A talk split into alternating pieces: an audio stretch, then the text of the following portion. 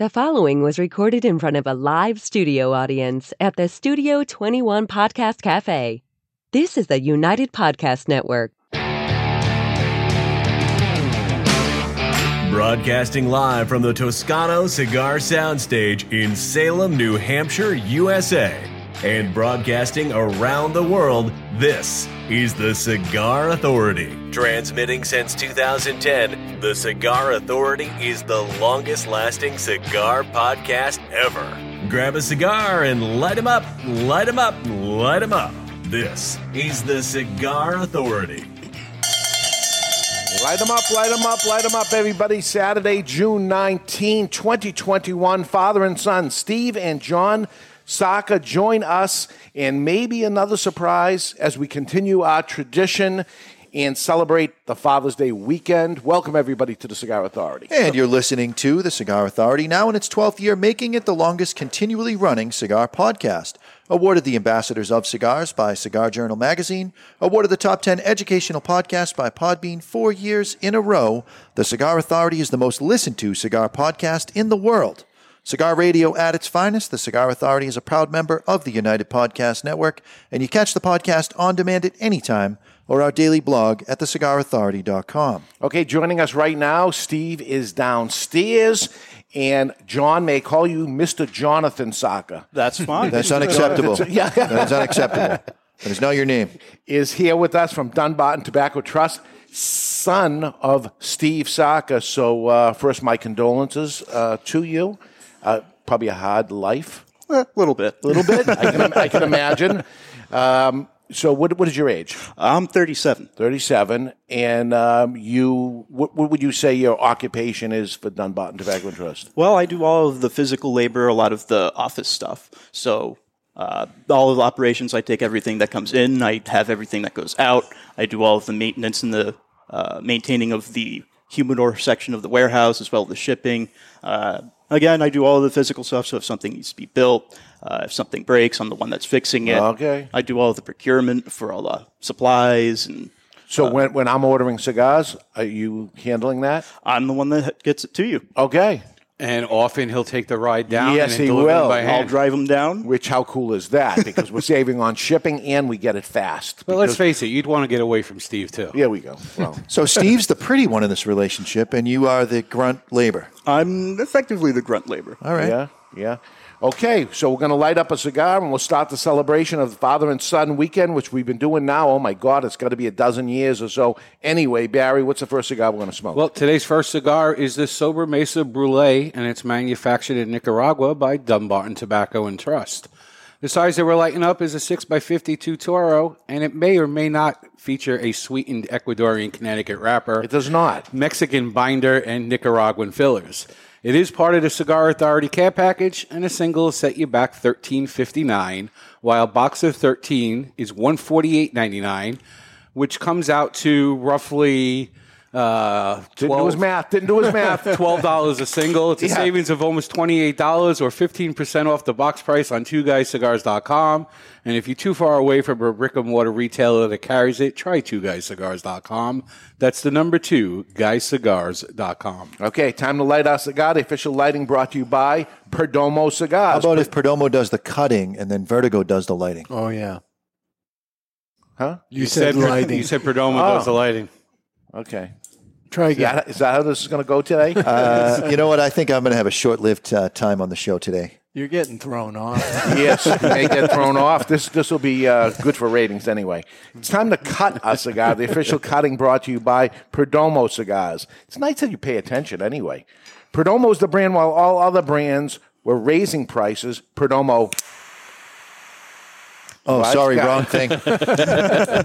cut out the federal SCHIP tax and actually lowered them. Perdomo Cigars, they stand for quality, tradition, and excellence. Excellence. Jon, I got to ask you because I don't think Barry has the balls to actually ask Steve. What's your take on the tip of the brulee? Well, it's Sweetened or not sweetened? Not sweetened. I did the contest too. And you Okay. can tell. Okay. Hmm. Seems sweet. I mean, couldn't he have just not put sweetener on one of them and said that's the one? I mean, that's I mean, possible. we didn't see you make the packs. We're not watching them be made. It's possible, but unlikely. Okay. Toeing the line. So, I like it. Jonathan, you have a you have a brother. There's a sibling here, right? Uh, yes, that'd be Okay. Stefan. He's two years younger, so that would put him at 35. So you're the firstborn. Mm-hmm. There we go. Poor bastard. So he suffered longer. He suffered longer. He's gone through a lot. We're going to get into that today. We're going to figure it out. We're going to do about about 30 minutes. Then we're going to bring him in here, and then you can stop. And he'll, he, he'll never listen to the show anyway. He's down there, so you you can You can let say the cat what you out of the bag. Yeah. Your secret is safe. Your mom's not going to say anything. We're going to light our cigar today with the Vertigo Cyclone. This is the gift that you get your dad because on Two Guys Cigars right now, they are two for $20 or one for $12.99. It features, there's no frills here. You flip the top yourself, three jets fueled by the patented Vertigo big ass tank, and at the bottom, an easy adjustment, again, for the low price, $12.99 or two for 20 on twoguyscigars.com. So you definitely buy two, give one to dad, and keep one for yourself. There we go. See, I think the play is you buy When dad four, when dad loses it, you give him another one. Oh yeah. No? throw one in your glove box, throw one in his glove box, and give him a lighter. Or you could be like Dave and throw a dozen in the center console of your Yeah, he's the he's the reason my inventory is always off on this. So, Jonathan, this is the brulee, but there's another brulee with blue in the middle of it instead Yes. of brown. What's the difference of the So two? that one's a little bit more mild. It's a more aged tobacco for the wrapper. Uh, it's a little bit sweeter, a little bit more mild. Okay, They put a little extra sugar on the uh, cap. Uh, none, right? None. Uh, they, they're going to try to get information out of you. They can't get from dad. Just a heads up of what. Deal with it, whatever, however way you want. Uh, you can take the fifth at any time. Very Um, good. So, when did you start smoking? What age? Uh, Cigars. really, when I started seriously smoking cigars, when I started with the company about uh, six years ago now. really okay. Yeah. So, so it wasn't forced upon you. It wasn't forced upon me. No. Okay. When you're at the show, you have to smoke a cigar because it looks a little weird if Yeah. you don't. So you learn. So, so it wasn't like the day you turned 18 and was here, sit Right. down, son, I want you to do this. No? Right. I did it to my daughter the day she turned 18. Me too. Yeah. 18th birthday. I- I'm surprised. I, I thought that would have been, uh, you know, a move he would have made. Um, so he didn't make you do it or, or anything. No. See, I would see Steve. And your brother actually got into the business, and Yes. you didn't in, Uh, into retail Right. cigars. He worked for Federal Yes. for a couple of years. Uh, at that time, I was working at Catholic Medical Center. Okay. And you saw him get into it, and you, you weren't interested. You were where, where you were, and Right. that, that was I fine. mean, you live in apartments, it's kind of hard to smoke. Right. Okay. So uh, I know your dad from a long time. I how old again?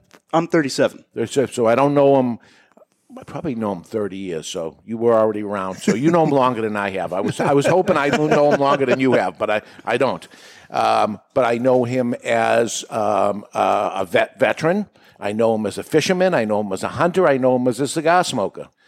Any of those things grab so, you? So, I mean, I did used to fish with him quite a bit. Okay. Uh, it just gets, you know, harder. gets old hearing how you're doing it wrong. Yeah.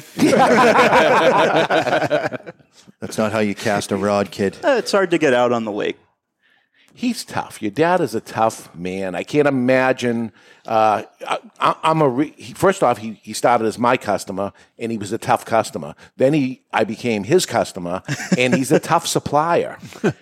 Uh, opinionated, strong opinion, strong opinion.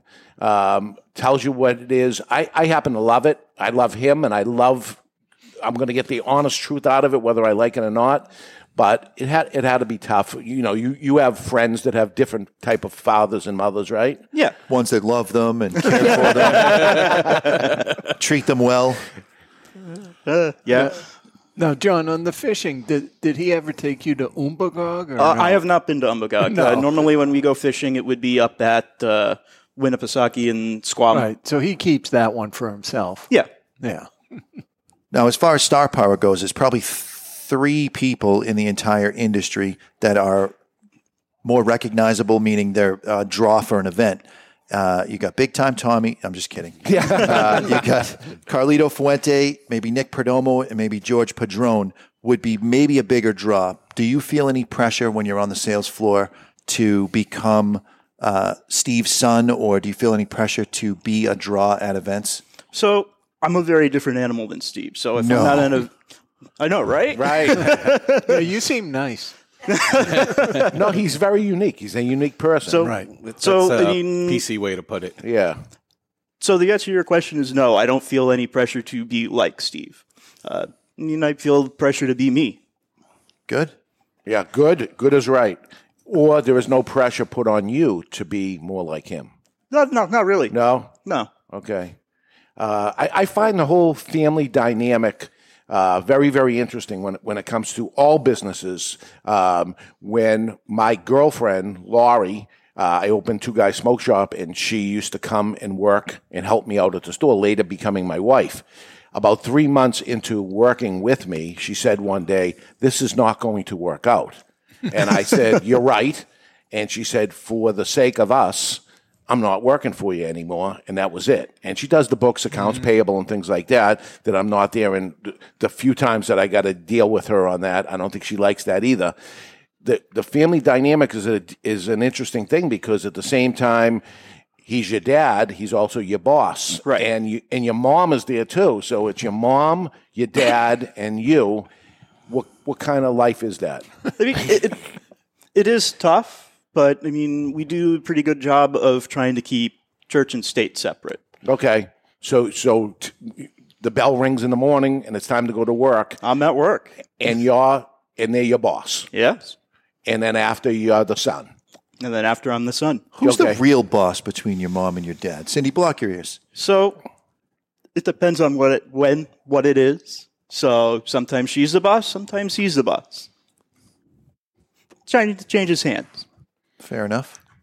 I think that's how most relationships go. When you're sitting around the dinner table with your dad, can you get a word in edgewise? No. No. So, so it's the same. This is who he is, right? This is who he is, and that's it. And we, the, the only wife of a cigar maker that we ever had on was your mother, and it was a very, very interesting uh, thing. Oh, that was different. Yeah, very, very interesting. And now we get to actually do it again. And, and you know, I, I'm telling you right now, not a lot of time in between before dad's coming up. So anytime you, you got to say something, this would be a chance to say it. If Or you need help, let us know. Just go like this with your thumb and cover it with your fingers. That'll be the signal. Yes. So signal wise, you could you could blink twice or something because it's it's an audio uh, type of thing. So let's go to as a child, did he beat you Well, I mean, corporal punishment, yes. But I mean, back you in know, the spanking days, right? uh, back when, you know, people weren't, you know, shy about that. yeah. I mean, things have just definitely changed where you can't do that anymore. Right. I miss but, it. I mean, yeah. Giving and receiving. no, The answer is yes.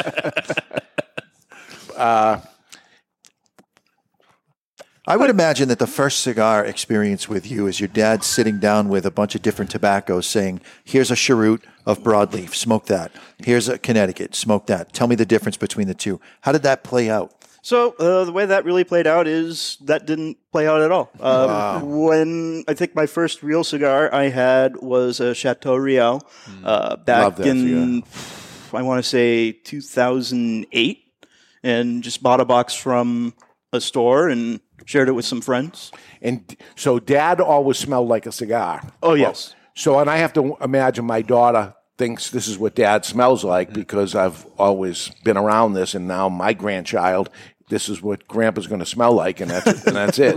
That's it? You settled on Grandpa? I don't know. No, I have not settled on anything. Mm-hmm. He's not speaking yet, so he can say whatever he wants. Whatever he goes with, I'm okay. right now you're going to be pa. That, that, is, that hasn't even happened yet, so we'll see. Um, what is uh, of Dunbarton Tobacco and Trust products? What is your favorite The number five, of what? blend? Sin Compromiso number five. Really? Okay. Okay. Just like that, he comes out with it. So even though you haven't smoked cigars all that much, you're, you're into fuller body. Yeah. Yeah. Okay. This is this is my jam right here. Yeah, I mean these are all these are very good too. Yeah. but That's my thing there. Um, does Dad ask your opinion on the business, Or does he just doing? give it to you? on a cigar, uh, yeah. I mean, what will happen is, is you know, when we have a family gathering, like for example, Father's Day, he'll have all those bench samples, and he'll say, "So, what do you think about that?" Hmm. So he doesn't My even opinion Father's doesn't Day matter, off. but so how many will you have to try at, at a sitting? uh, maybe Two max. Two ma- That's not bad. Yeah. Do you I mean, purposely tell them they suck, knowing he's No, not going to listen no. to you anyway? Because they don't. Because they don't. No, he makes No. good cigars. Yeah. I mean, he gives you a cigar, you want to give him an honest answer. You're right. And I mean, I mean, I'll say probably the most I've done is uh, three when we were testing a couple of blends, and that was on Mother's Day, and you had three cigars, and you're juggling around the three of them. Off time, you you're over the house over there. How you live separate? yes. If you go over there, have a cigar with dad. Yeah. All right. Because Bring a couple for my brother. All right, because that's today. That's what today is all about. Yeah. So uh, after the show is over and all that, if you wrap up upstairs, it's having a cigar with Dad today is is the name of the game. Uh, as as Father's Day is going on, but um, which obviously makes sense, right? Father's Day, this is what it is, and ni- right now it's time to make sense about cigar tasting, and it's brought to you by Cigar Sense. Cigar Sense offers a variety of resources to help cigar lovers get the most out of fine cigars. It's all about helping you respect your palate. From personalized cigar recommendations to cigar profiles based on sensory analysis, articles, and seminars. And now there's also a course, a cigar tasting course, which develops your sensory skills. You'll learn to identify aromas, tastes, and palate sensations. You'll learn to describe the flavors while appreciating what you're experiencing as you smoke. Visit Cigar Sense and start your sensory adventure with free membership. Here's today's Cigar Sense tip. So I've been messing around on Cigar Sense this week Yep. and playing around with it. And the first thing I want everyone to know is it's completely free to sign up. There's other levels that you can pay for, but the first thing is it's completely free. And one thing I discovered this week is once you've entered just five different tasting notes, and you certainly can do more, uh, you start to see changes in the suggestions for your profile. You're going to build a f- profile very much like having a profile on Facebook. What cigars is, do you like? This What is your cigar profile. Yeah. Uh, you're free to accept them or not, of course. The profile advisor recalculates after every single tasting note, and the more you add, the better the engine gets at knowing your flavor profile. So I'm having a lot of fun playing around with the I'm different it flavor too. notes. I'm doing it too. It's cool. the engine is extremely accurate, and I base that on the cigars that I see that are recommended that I haven't input yet. And it says you're going to like this, and I do like it. The ones you know. The ones I know. Have you got to some that you don't know the cigar? There's been there's been one or two that I need to Me too. uh, I I need, need to, to seek smoke out. it. Uh, so I respected my palate enough to sign up for free. It's time to respect your palate. There we go. And that's cigar sense. Well, we got some interesting comments Okay. from the Peanut Gallery. All right. Uh, Sam says uh, Jon is hilarious and how different he is from his dad. ask ask a question, get a one or two word answer. Right. With Steve, you say a word or two, and he'll go on for ten minutes. It'll be well, a dissertation. They're, they're both difficult interviews for different reasons. yeah. But then, But uh, that that's what Jonathan said at, at the table. Can you get a word in edgewise or whatever? And and uh, you know when Dad's going to come on, you're going to see. I'm going to ask a question, and, and we can leave. We can leave the, leave the show. Uh, Well, I, I it- think passion is is plays a big part of it with Steve. That if you're talking about something he's passionate about, he goes on and on about it because. And then if you talk about something he doesn't He- he care just about, walks he'll away. give you a one or, one or two word answer. But, but um, Well, Tom when- also was wondering what Jon might get for cigarbage to give his dad for Father's Day. I Yeah. mean, what kind of Father's Day gift can you get, Steve Saka? Buying gifts for Steve is very difficult. I would Uh, think. I mean, my recommendation is always chips, like potato chips. oh, was poker chips? Where's he going with this? Potato Well, yeah, because you couldn't give him That's a, his thing. Well, I mean, he loves potato chips. He loves Ah. beef jerky. But I mean, the problem is, is you know, he already has everything. So what can you really get? Yeah, him? it's not like you, can give him a new pocket knife because you're you're not going to spend the thousand dollars on the pocket knife that he carries around all the time. So and he has eight. Right, right. Now, if you're looking for chips, you, you might remember this from Snack Authority, Dave. There were those prison potato chips. Somebody started making them in a prison. And then, barely remember that. yeah, they got out of prison and they still make the prison potato chips. So what, look- look toilet into water those. or how does that work? I don't know what they're. How do you get? How do those you have a deep fryer in prison? How do you sneak that in in your prison wallet? I think they were in the, the prison kitchen making their potato chips. prison chips. Mm. Delicious. Hey, I want to give a shout out to uh, my buddy Boyd over here. Yes. I saw him for the first time on Clubhouse. Ohio? Oh, from, it is Ohio, right? Yeah. Flew in from Ohio to see the show and catch up with Steve, and We're big in Ohio now. we are big in Ohio. Yeah. But he, he, Maybe I- Sarah w- brought some of that. Yeah. he was first in on the clubhouse meeting on uh, Thursday, which we do the clubhouse meeting every Thursday at uh, 8 o'clock. Not every Thursday. Eh, most Thursdays. we missed one. Yeah, you missed already. So you just like you did with the Cigar Authority, you start something up and you and you're bailing out. Are, are they good? Should I show up? You someday? should. I think you'd like it. You could add on to this, and uh, it's a different kind of format. It's not organized. I'll keep you in the audience until I you know raise your you hand. well, I'll raise my hand. Yeah. You'll ignore me. Yeah, it's interesting. Is it good? Yeah, was There's was uh, fun. there's there's been a couple of times where someone had their hand raised a little while and I couldn't get to them and they unraised their hand and then I don't know what the protocol is. Should I make them active to speak and say, uh, for example, this guy Gary had his hand raised for like five minutes, but you wouldn't shut up, and I you were making a great Ah. I was point. passionate. Yeah. Didn't you hear how, how this works with We me call and that Steve? we call that pulling a sock. out. You were making a great point, and I didn't want to interrupt you. It's it's no big deal. You So, just sorry, Gary. gained another hater. So, Jonathan, I noticed when when you c- refer to your father as Steve. Yes. Uh, that's uh, largely due to business. Behind the scenes, I do refer to him as dad. But Okay. when you're at the show, it's a little weird. Right, right. so the show you're going. Yes. and you've been before. I've been every year for Every the show year. that we've been at Dunbarton. Okay, what do you what do you think of it? You do you like that I aspect like the of show. the business? I like the show. Yeah. I mean, you get to meet a lot of new people. Yeah. You know, shake a lot of hands, get to talk about the product. Yeah. I What think- does writing orders look like at the show for you? Because he, he brags all the time that he basically sells out at every show. He wrote my first order ever oh, no kidding. at the show Yeah? that first year. Hmm. And your dad was busy, busy. I'll get to you, whatever. And I said, okay, let's just do this. And there you go, ba-bing.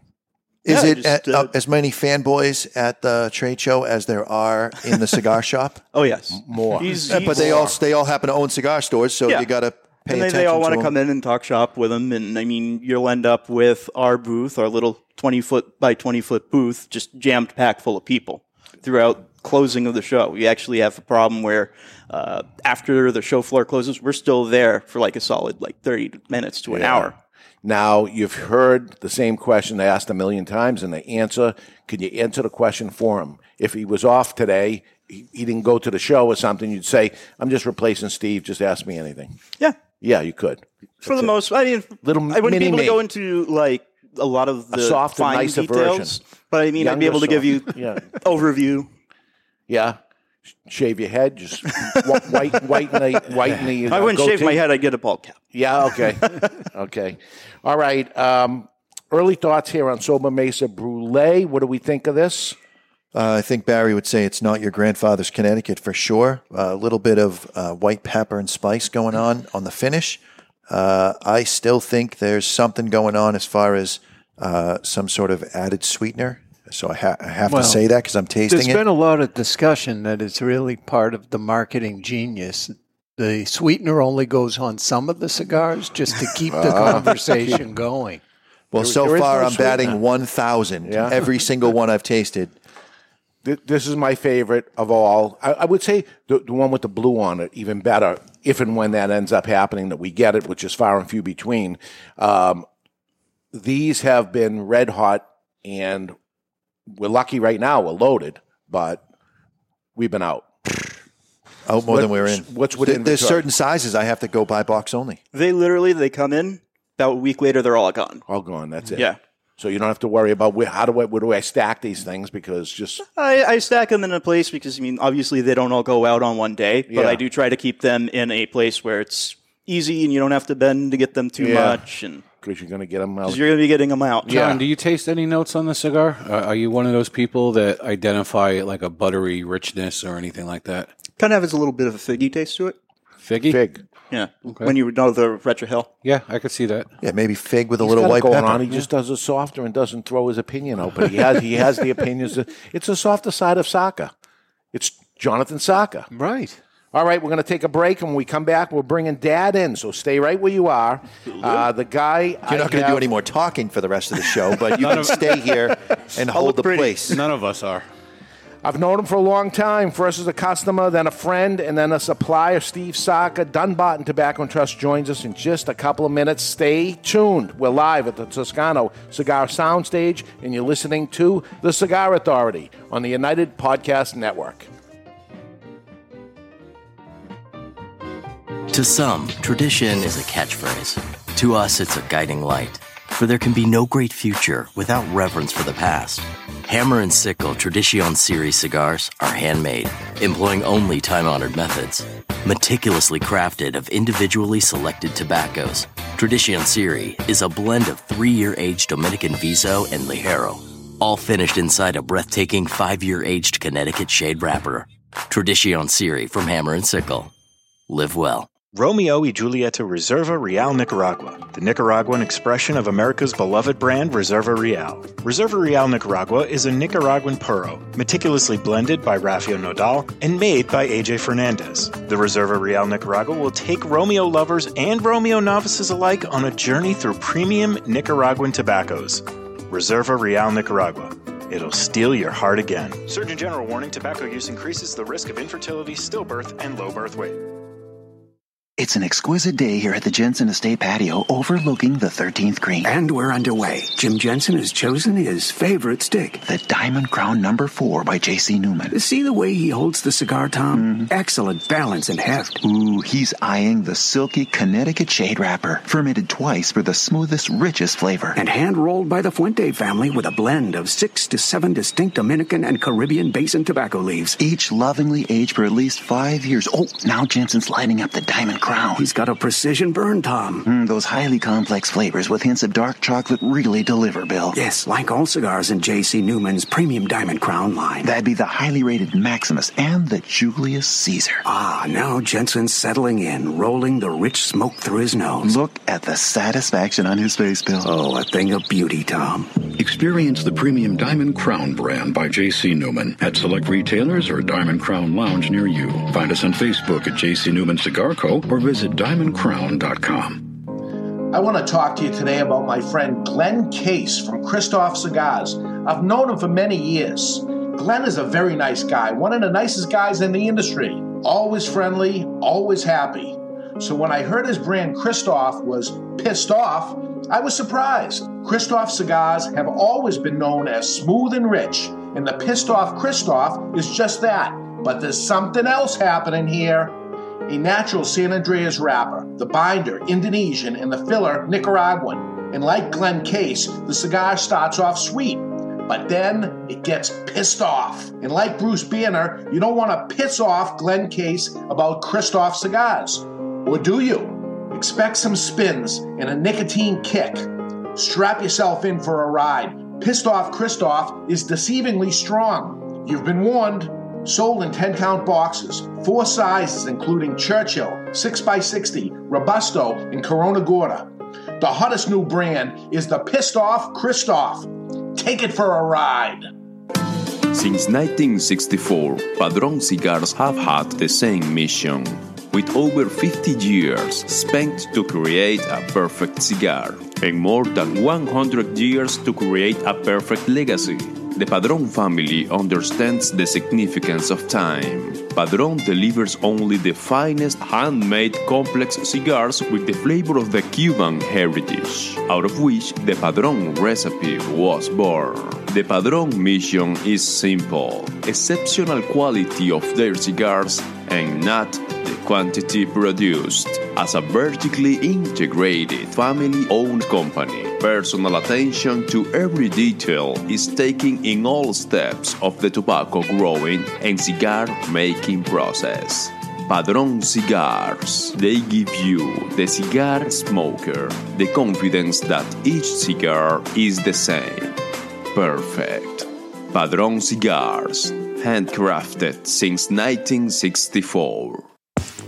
This is George Padron from Padron Cigars. You're listening Radio to the ad. Cigar Authority on the United Podcast Network. Probably us.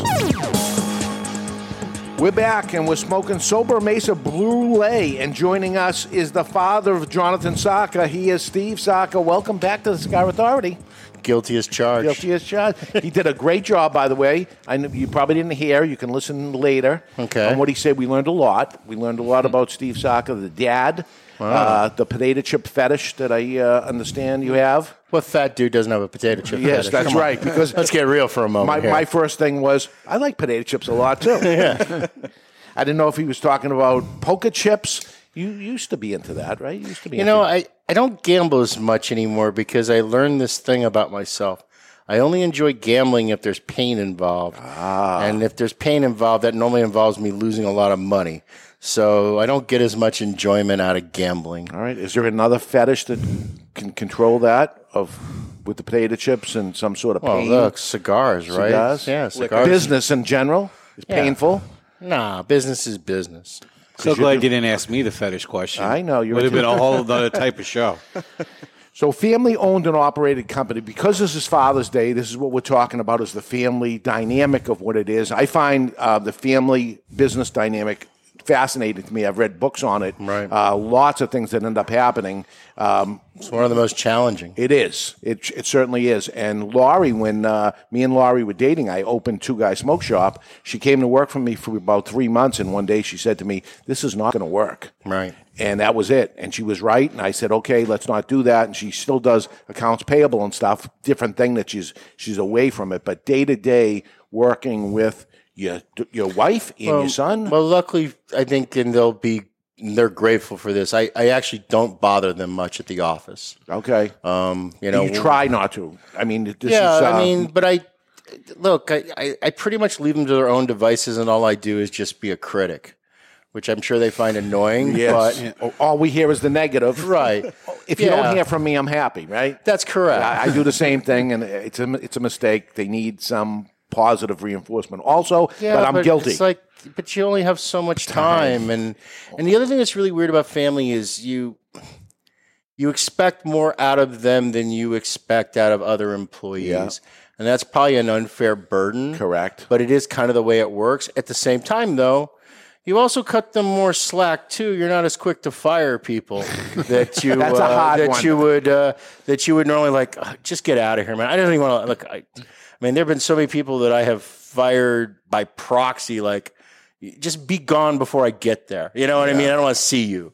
Can't do that with my wife, right? Yes. There's no option to No. there, right? It makes for home life terrible at that point. Yeah, so I mean, it's it's it's it's a difficult dynamic, and you know, and it kind of also you have this situation where sometimes it's the son. It's normally the two generations where either the father builds it and the second generation ruins it, or the first generation starts it and the second generation is the generation that then makes it into something much much bigger yeah. from a business and it almost always seems to follow one of those two tracks and it's very rare that you see a family small family business uh, remain successful four generations in Right. four generations is a very uh, hard nut to crack Are you able to? Um, so, say it's, it's Father's Day and you're having a cookout at home tomorrow, Right. And the Can kids you are not coming talk over. about work? Correct. we always say we try to, but invariably it goes back because Yeah. you're. I mean, our lives are so, particularly now. You know, the company's small and we're scrambling, and there's always just so much to do that it's almost impossible not to cross that. Yeah. And even when we all collect, like she'll be the one that'll say, my wife, Cindy, she's in the audience. She'll say, I don't want to talk about it. But within about 30 minutes, she brings up something that's work related. You know what I mean? yes. And then the next thing you know, 20, 30 minutes ago, you're like, I thought we weren't talking about work. Yeah. You know what I mean? So I got home movies um, of holidays when I had opened Two Guys Smoke Shop 1985. So maybe this was 87, 88. And there's me over my brother's house, and it was um, VHS tape. Big thing, Right. And my little nephew was taking pictures of it, and I saw it recently. And there we are talking on Easter or Thanksgiving, whatever it was, and we're talking business. And I'm like, ugh, I did it, you know. we all do. Yeah. It's almost impossible not yeah, to. yeah. No matter what your intent is. I mean, but hey, it's just. And when you started the company, it was just you three. Yes. That's correct. That was it. There was just three, and that was it. And uh, And we've now, we've added Yvonne. Yep. And we've added Amber, and we've added Dave Lafferty, and we have Allie that works in the warehouse for Jon, and we have uh, Reps. Casey on the team, and and yeah, we have a variety of reps, Yeah. but you know, they're kind of like hired guns. You know what I mean? You know, I, I'd like to think some of them will be with us a long time, but you don't have any guarantee Yeah, on reps. yeah. They they move around, they change, they suck. We fire them, we hire another guy. yeah. and you, know. can't really yell at them. You can and you can't. Yeah. Uh, really, with a rep, really your option is you tell them what you want, and if they don't do it, you can either say, "Hey, I'm okay with this," or "I just don't want to deal with them anymore." Yeah. And we've kind of gotten that way where we there's a lot of parts of the country that we don't currently have a rep, and I would say that we're looking, but we're not really looking. You know what I mean? Yeah. Because what I've what I know for a fact, and everybody that's in our industry will tell you this: bad reps are worse are worse than no rep. Yeah. Yeah. You know what I mean? Bad rep does damage. No rep at least does no harm, right? Yeah. Good rep, good rep does uh, can really make or break you in a territory if they're really good. Yeah. Steve, we got a question from the audience. Did you ever take the kids to Disney? No. All right. Well, Mike says anyway. They never did anything to earn that trip. yeah. It's terrible. He keeps his reputation going So, strong. so is it off the table at this point, or do they still have a shot at it? If they produce me some grandchildren, they're going to end up getting a free trip to Disney eventually, right? Because we all know that grandchildren will be worthy of Right. that trip, right? Oh, they're perfect. Right, but yeah, them no. The truth is, listen, you have to understand. So when Cindy and I got married, we were 19. We had Jon at a very early age. I was enlisted in the Navy. We had Stefan two years later. I mean, we were just broke. It isn't like you got married at the age of 34 and you already have a career Yeah. and you know she's earning an income, you're earning an income.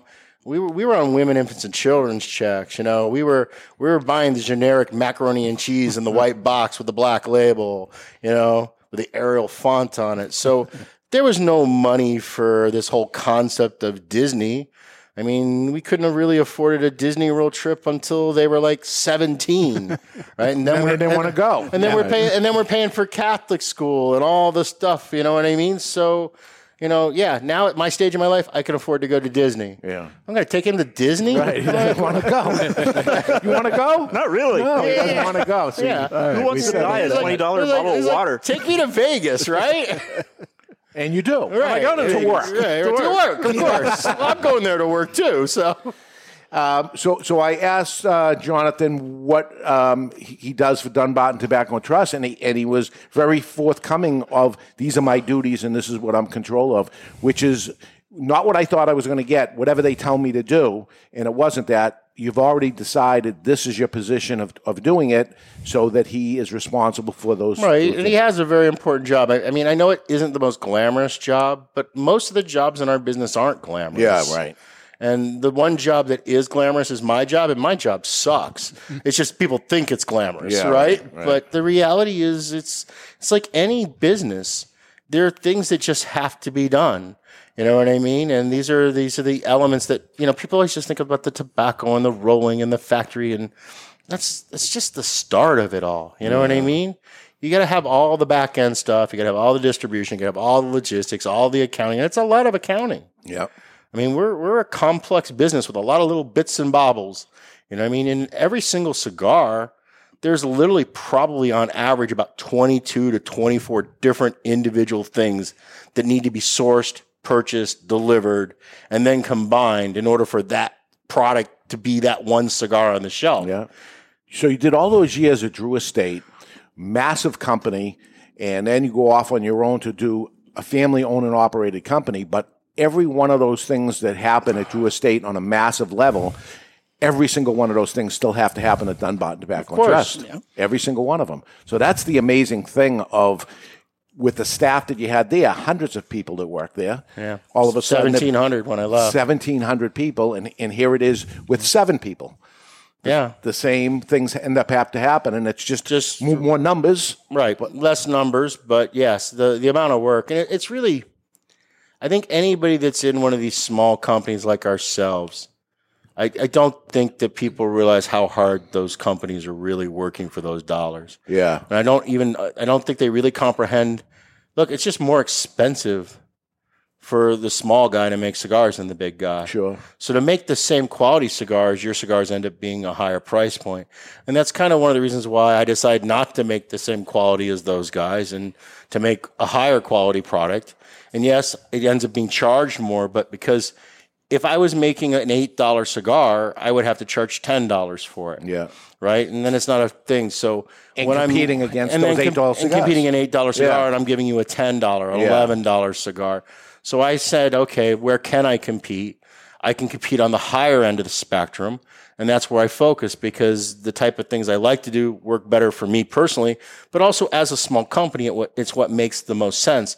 The problem that you have is when you're a small company, you don't have the cachet or the pedigree that's necessary to get somebody to buy a a Sobremesa Blue, which is a Lonsdale for fifteen dollars, or a Sin Compromiso that's an eighteen dollar cigar, or God forbid a unicorn. Which, by the way, the whole tray is gone. Gone, so we don't have to talk about that. Speaking of imagine gone- that hundred dollars per cigar. Yeah, all seven of them gone. Yeah. Speaking of gone, First two hours. Jonathan seemed to have. Did you throw him off? No, uh, believe it or not, we are so busy because it's the day before Father's Day, and, and we have both of them up here, and we know Steve can talk and talk. Uh, I thought we could do it uh, without him. You know, he said, "Can I can I jump off?" And I said, "I think we got it this time. Yeah. You know, uh, we can get enough out of him."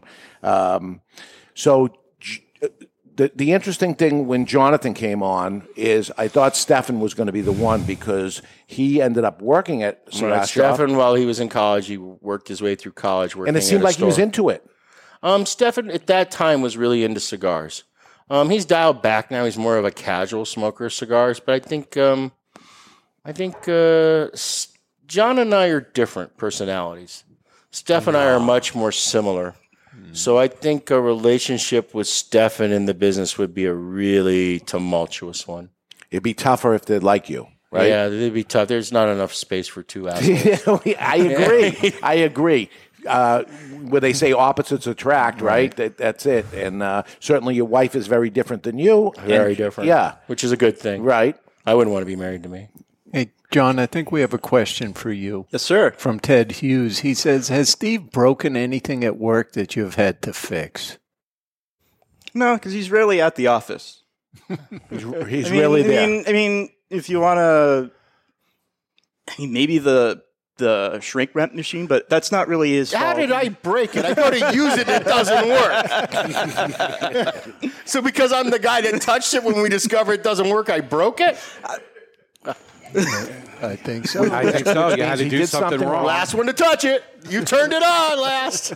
It was working then. It was working before. Ed, I, I got the next segment coming up, but I didn't know if we, we can even do it. Well, yeah, I think Barry's going to cover Oh, it. really? Okay. It's time uh, to Ask the Don, brought to you by Don Rafael Cigars. It's time to ask the Don. Why do you come to me? Why do I deserve this generosity?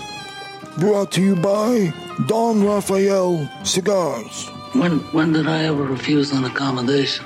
Don Rafael Cigars are premium cigars. And as a reasonable man, I'm willing to do whatever's necessary to find a peaceful solution to these problems. Mellow and smooth. You can act like a man! What's the matter with you? Built for every man's everyday enjoyment. Don Rafael Cigars. Go ahead, taste the soup. There we go. Uh, this week we're going to ask what is a Maduro, and I know the audience wanted me to ask it like the Don, but that's just so bad. I- Yeah, I who, can't how, who did you pay to be the voice actor on that Mr. ad? Jonathan. And he's never seen the movie. Yes. So, I mean, give him some Uh, credit. No, we're not giving any credit for that at all. That's an offense. All right, so it's perfect that you're here. What the, the is- single best article I've ever read on Maduro cigars, Doc Tobacco, was something you did for Cigar Magazine Yeah. way back when. Thank you. If you can go back and end up, is it out there online or something? That, Um, what a it- wonderful it, it article used that was. to be. You know, every once in a while, a consumer out of the blue will ask me for it. That So was I have, great. I have a PDF copy. The problem is, I wrote it like 20 years ago, and I know so much more that I kind of like. Like you say, it's the best, and I look at it and go, eh, "This could have been better." Now, Really? you know what I mean? That was a, an article I probably read four times in a row, went over it because, listen, I've been in the business for a long time too, but there was so much in there, and I said, wow, I didn't know that. And I, it was reading that article, I learned so much from that article. Yeah, should that be- that's when I learned that magazines want shorter pieces. Yeah. and they're like, "Well, we gotta we gotta trim this down to like four thousand words." And I it was feel like like, Jonathan, fifteen can we just answer the question? right? And I'm like, What is Maduro? Well, Maduro's two different things. Maduro is a color classification. So, I mean, in when we're color grading cigars, there's 67 shades of brown, of which the darker grades are Maduro. So that's basically the top 14 color grades would fit into the Maduro or the Maduro Oscuro or the double Maduro, double Oscuro. So it's a color reference. But Maduro tobaccos are a different strain of tobacco within the black tobacco families. So, like Brazilian Mata Fina is a Maduro tobacco, Connecticut broadleaf is a Maduro tobacco, Costa Rica Marron is a Maduro tobacco, San Andrés Negro is a to- tobacco. And what that has to do is is how those tobaccos end up being fermented. They're done differently. Different times in the barn, different temperatures in the pilones, different weights that are necessary, the way that they're treated. But here's the thing a true Maduro tobacco does not always turn out Maduro in color. Now, as a general rule of thumb, Maduro tobaccos tend to ferment darker, hence Maduro. Mm. But look, Ecuador Habano, which is a Cuban seed, not a Maduro tobacco, on a regular Sobremesa, it's darker than a lot of cigars that are labeled as Maduro cigars, Yeah, right? you- somebody Vice say it is. versus, uh, you know, there's San Andrés Negro cigars, and in San Andrés Negro, which is a Maduro tobacco, they have what they call the Maduro grade or the dark grade, and then they have what they call the natural grade. So, and that's much more of a Colorado kind of hue. So it's a Maduro tobacco that ends up being a medium tone Colorado color. So those terms mean two different things, so- and they get used interchangeably. How about thickness of the tobacco? Well, look, as a general rule of thumb, again, Maduro strains of tobacco tend to have a thicker texture to them, but that's not a that's not a classifier because you can find some sun-grown Cuban seed that's going to have a thicker texture than any of the San Andrés Negro that you're going to find. So Sam in the chat room is asking about the Mi Querida wrapper, which is a Maduro. Right. Mi Querida wrapper is both. It's a Connecticut broadleaf, so it's a Maduro strain, and it also is Maduro in color, so it's both. It's the color and So- the tobacco. So on the Mi Querida, he says, and I've noticed it too. There's almost like a, a glitter to the wrapper, like a tiny glitter. You know where the glitter your strippers, no, no, no. they working as strippers on their off hours. Here's where the glitter comes from. When you see glitter on cigars, what that is coming from is it's coming from bands that are printed with real gold powder in them. So the bands that are printed in the Netherlands by the high end companies, the TSOs, the Vrydags, mm-hmm. the Tintillin printers, they actually use gold powder mm-hmm. in the ink. And what that gold is, is that's that little bit of gold flaking off from that mm-hmm. down onto the cigar. And that's where that glitter is coming from. So that, that's what that is. The reason I like to use the gold powder is because I'm a purist and a traditionalist. And I love the way that when the cigars age, the bands kind of take on a bit of a patina to them. You know what I mean? They don't end up staying so shiny, bright. And I'm not big on the bling bling. Oh, look, I'm wearing sterling, right? It's just uh, Mm. really bright gold is not me. But I, I really like the way the gold powder over time. Photographs beautiful. It, it photographs beautiful. It looks beautiful. Yeah. But but that is where every Hmm. once in a while you're seeing those little glittery specks. That's actually a little bit of the gold dust. So, it's yeah. not stripper rollers instead of virgin rollers. Yeah, have you guys been to Nicaragua? Have you looked around? I mean, I know your exposure of the photographs in the magazine. You know how many people we have to go through to find someone pretty enough to photograph to get you that picture? Come on. So you are just back from Nicaragua. Uh, did you find new tobaccos there? Not on this trip. No. Okay. No, this trip is a primarily was a production trip. you, you did find a new ashtray. yes, that ashtray is yeah. It's it's a stone. It's Yeah, it's made out of soapstone. It's it's it's heavy, but it's even Cindy picked it up. She goes, "It's not as heavy as I thought it oh would." be." Oh, really okay because Yeah. it does look massively heavy. Yeah, I mean it's it's it's heavy, but it's not crazy crazy. I mean the biggest issue is how am I going to pack them and get them safely to the states? And honestly, the only thing that makes any sense at all is to actually like pack it in picadura, which is going to be a total disaster for the customer when they open the box with tobacco. Yeah, just pack it with shredded tobacco. You know, coming from table trimmings. That's interesting. You know, because that way, because every ashtray is custom, so it's not like I can get a foam. First off, we're talking about Nicaragua, right? And and they're all different, and they're all a little different. And it's not like I can get custom foam pieces made for just 500 units in Nicaragua. That Yeah. doesn't exist. And so we were playing with it a little bit, and I, I think we're just going to put shredded tobacco in the box. That way we can just pour it in. The problem is when you open it, you're to want to open it in your driveway. Is my recommendation. You know what I mean? Your- your- Treat it like a glitter bomb. Yeah. Your swag, for instance, uh, here's the ashtray coming out, but it's everything from the mugs and now the shirts that you put out.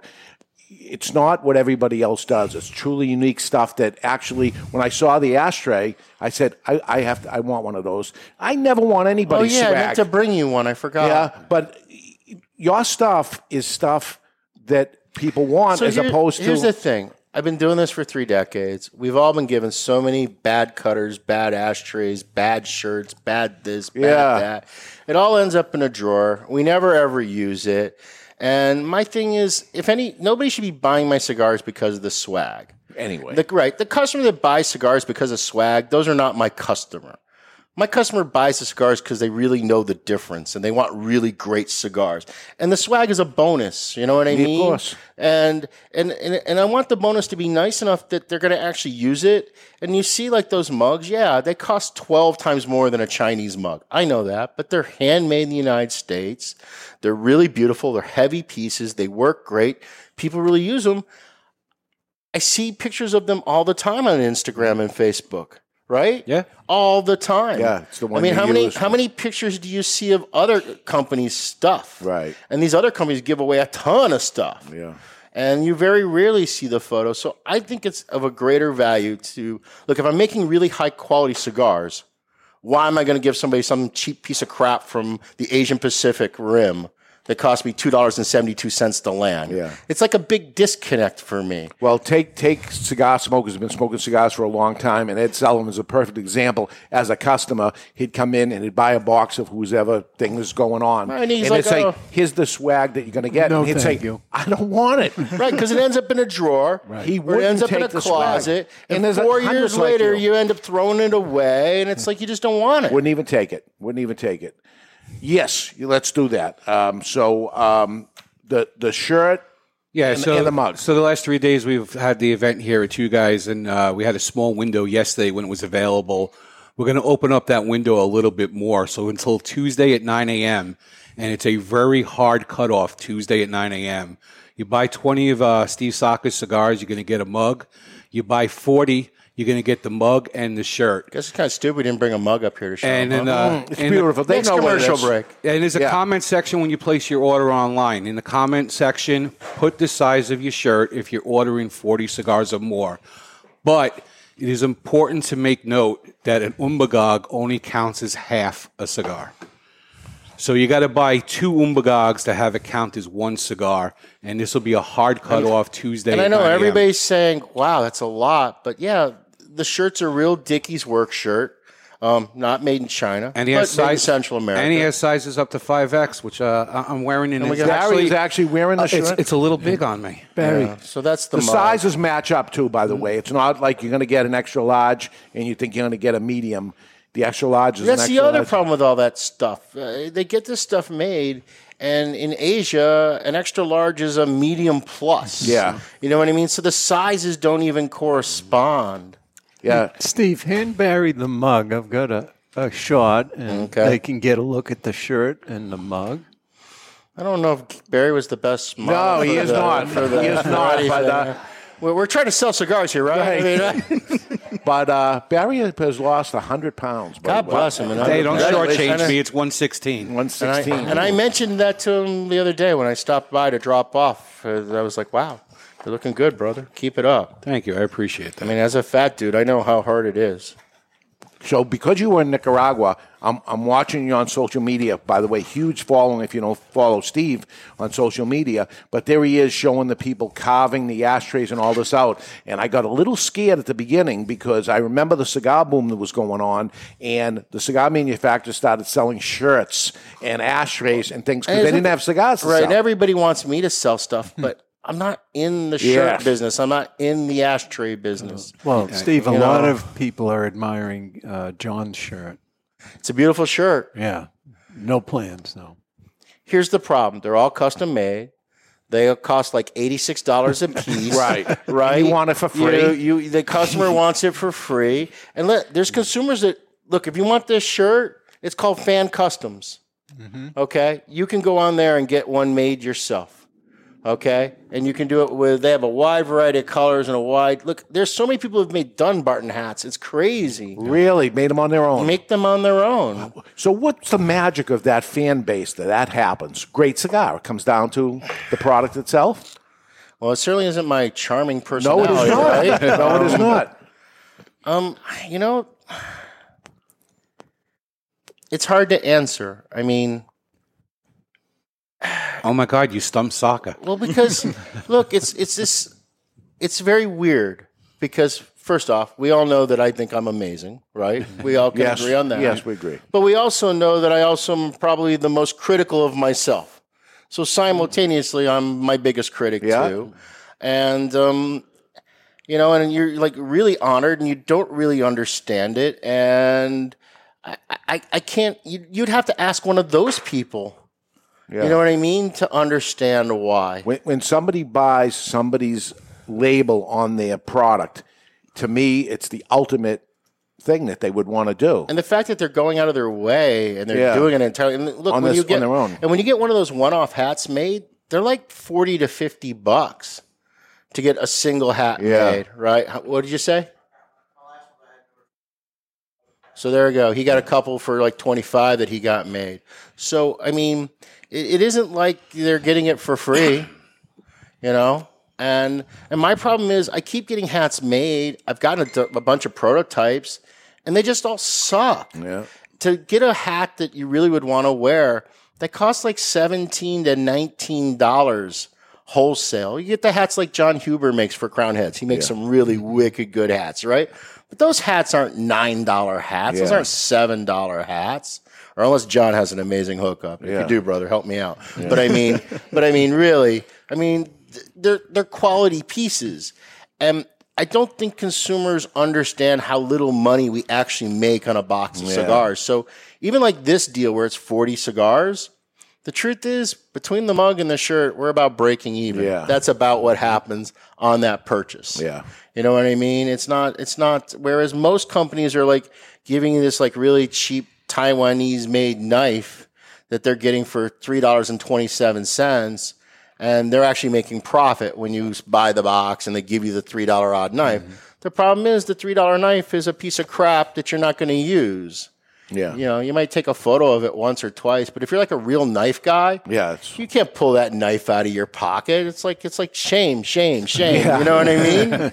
Uh, absolutely. Absolutely. And, and um, again, Barry, 40, ci- 40 cigars. 40 cigars. A- And why it's 40 cigars is because he has oddball numbers of cigars. per- Right. I per mean, there's box. 13 boxes, there's 25 count boxes, but you do any total equaling 40 or more. Or more. Keep in mind, Umbagog 2 counts as one. Yeah. Uh, just put your size in the comment section, and uh, we'll probably get that order out to you probably Tuesday or Wednesday because we're going to have to make uh, special arrangements to get the shirts from Saka. Right. Uh, that's why you. And that's that's, why there's a that's deadline. as supplies there's- last, too. Yes. Yes. That's why there's a hard cutoff at Right. 9 a.m. Tuesday. I mean, there's some shirts that we have eight left of, and there's other shirts we have six left of. Yeah. But we have everything from women's small to double X, and everything from men's small to five X. Five X, which is what Barry's wearing. That's loose. And if uh, he does run out of your shirt size, we will call you and we'll let you know. Look, that You want to go size higher or no- lower? right? Right. Yeah. Okay. And if Good. they say you don't suck as a person, maybe we'll make you one special for you, right?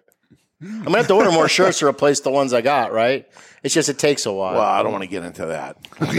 to be honest with you, we'll figure out something and uh, make it right. Uh, so, final thoughts here on Sobremesa Brulee because we're going to get into another cigar uh, right after the break. But Sobremesa Brulee, um, short of the blue, and we were talking about that when you weren't here. Uh, my second favorite, blue, is just aged longer, and that's yeah. why I like blue, it. Blue's a slightly stronger blend, but then it's aged a year. Okay. So I don't think it's necessarily Aged after it's rolled. after it's rolled. Post roll, Right, okay. a full year. All right. That's the reason why they're so hard to find, is because I, I'm having to make them a whole year before. It's not like And everyone's yelling for the other one. Right. So, do do you And- put it out? And so you end up, you know, look, we keep increasing production on blue, but I don't want to so increase it that I find myself a year from now having, you know, 8,000 boxes of Sobremesa blue that nobody wants. Yeah. And You when, know? when blue isn't there, I just go to regular brulee. Yeah, well, the thing, honestly, I, blue is more of a kind of a geek smoke. I think. I mean, for the average consumer, we're talking about it's got age of a year. It's in a Lonsdale format. Yeah, it's it's delicious. It's my Great. favorite of the Sobremesa Brulee, personally. Me too. But as a regular cigar smoker, I'd smoke the Toro day in day out, Yeah. rather than the blue. But uh, but the but yeah, the blue is a very finite audience, and I think that's one of the reasons it's so surprising about blue. Is I would have never expected blue to sell as much given its size and what it costs.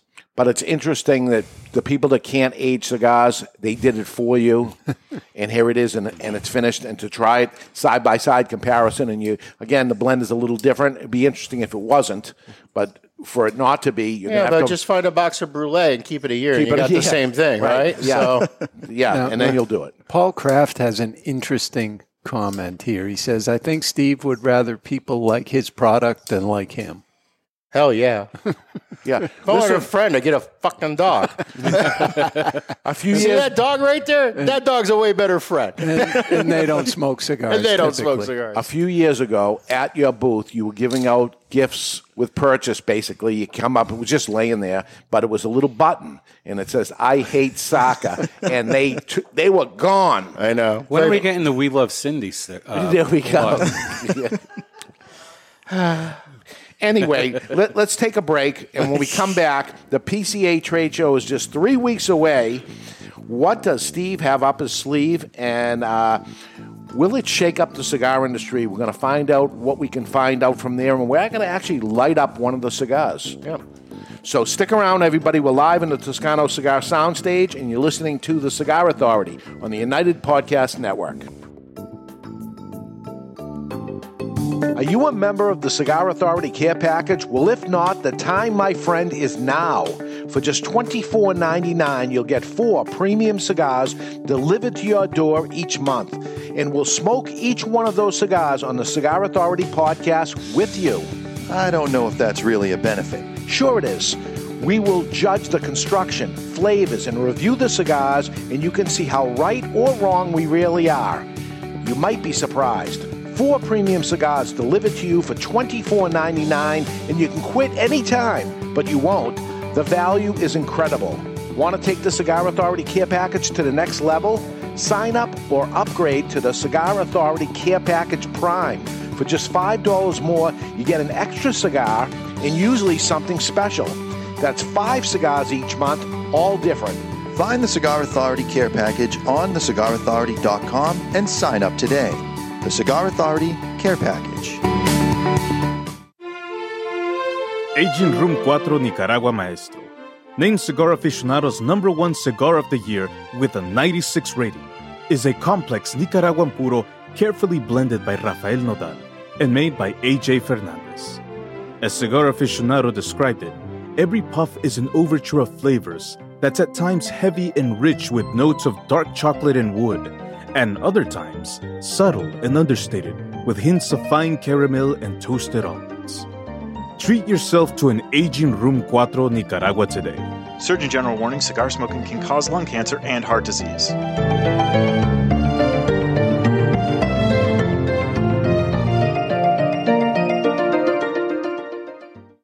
You've heard us talking before about the best cigar magazine in the world, Cigar Journal. You want to know what makes Cigar Journal the best cigar magazine? Cigar Journal covers every angle of the cigar world, from exclusive stories and features, insightful interviews with industry power players, detailed cigar reviews, and of course, all the latest news and reports surrounding premium cigars. We're telling you, you will be impressed. Cigar Journal has stunning images, explanations of cigar science basics. This is the magazine for any cigar enthusiast, or better yet, passionado. Cigar Journal covers cigars in the US and around the world and is printed right here in the USA. You owe it to yourself to discover the world's best cigar magazine.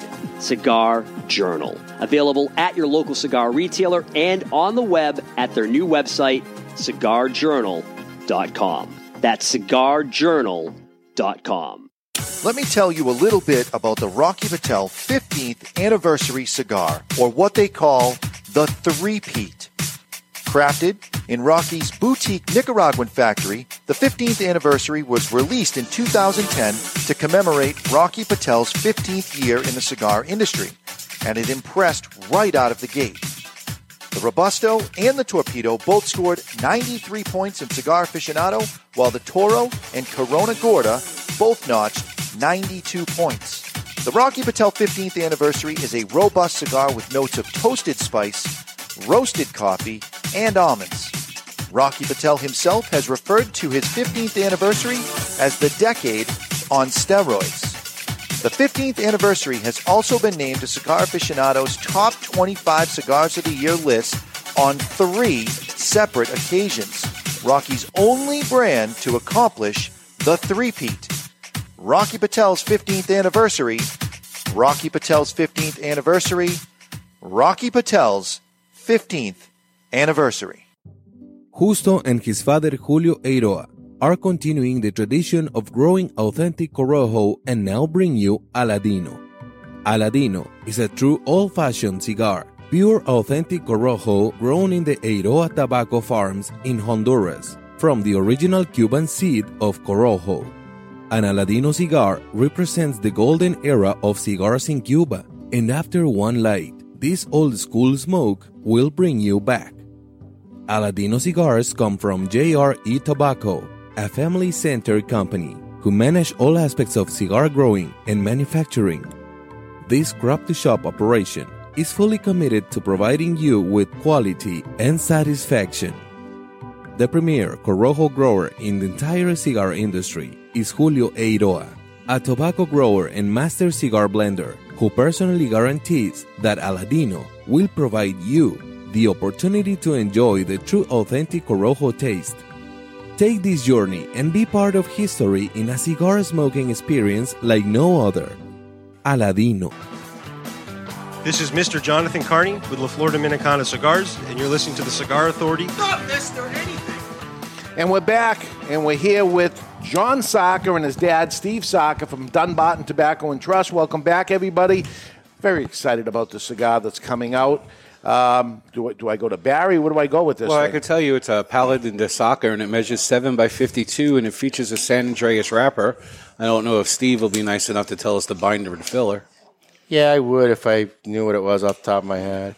No, I just uh, it's actually it's the same uh, it's the same basic liga as Sin Compromiso, um, but again, it's been tweaked. I, I have this habit of I make a blend, I'm hundred percent done with it, and then a year into smoking them, a year and a half in, I'm like, you know, let me just play a little tiny bit and nibble around the edge. I mean, that's what happened with Sobremesa with the Elegante and Cedros. That's what happened Short Churchill.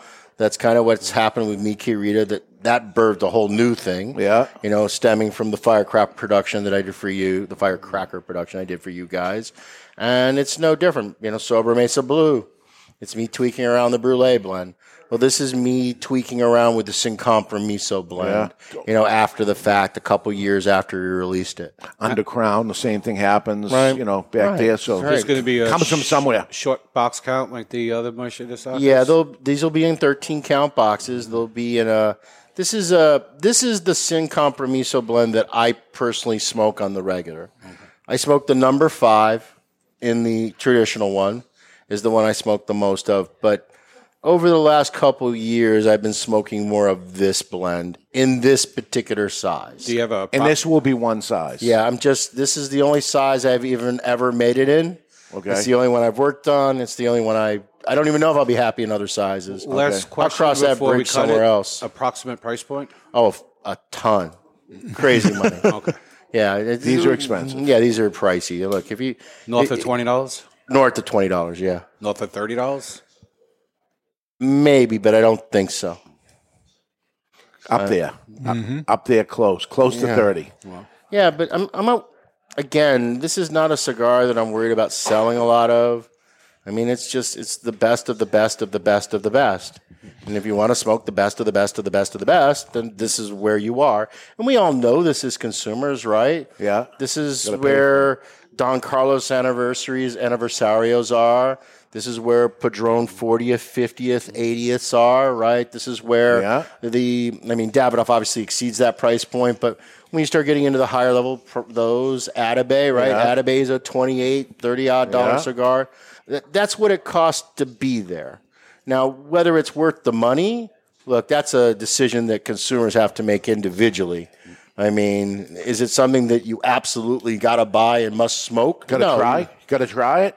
Yeah, I, I, I would try it, Yeah. but you know, but I don't want to. Well, let's do it. Let's try it now. It's time to cut our cigar. The official cutting brought to you by Perdomo Cigars. Perdomo, the brand, while all other brands were raising prices, Perdomo cut out the federal SCHIP tax and actually lowered them. Perdomo Cigars, they stand for quality, tradition, and excellence. Excellent. And before we light this, Tom Criswell has a phenomenal question. Uh, with Father's Day, Jon, what do you love the most about your pop? His understanding. I never Now saw that that coming. No.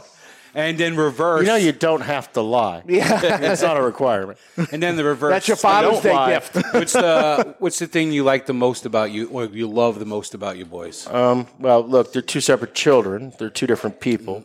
So in the case of Jonathan, Jonathan's someone that has a genuinely good heart and really cares. He cares about the people around him. Um, he's even from when he was a little kid, he was the kid that defended the kid that was getting bullied in the playground.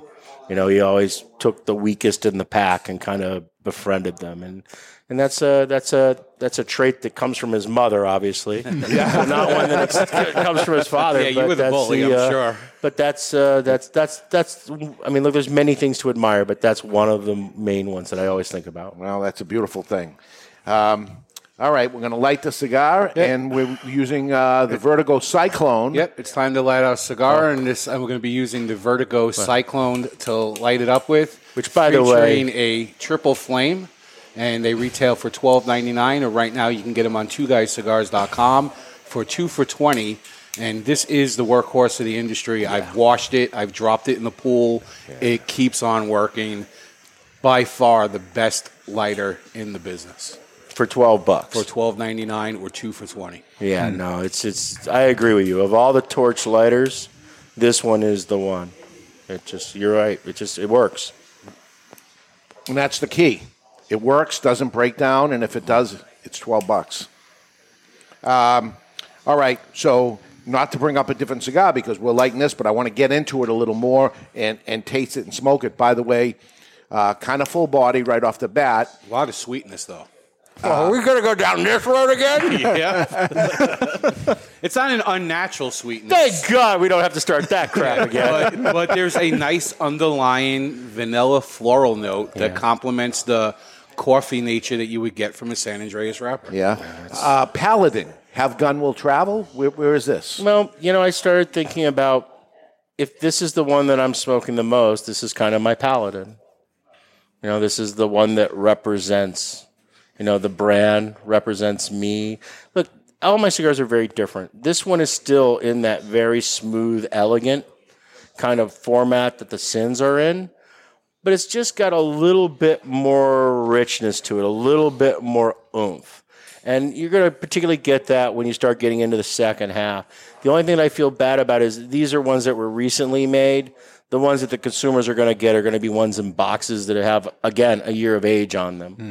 So those will. Will so they you're gonna continue notice- to have a year of age? Yes. They'll always be a year aged. Yeah, that'll be the deal. Look, Okay. when you're paying this kind of money, you deserve something special. Is Yeah. my attitude. Okay.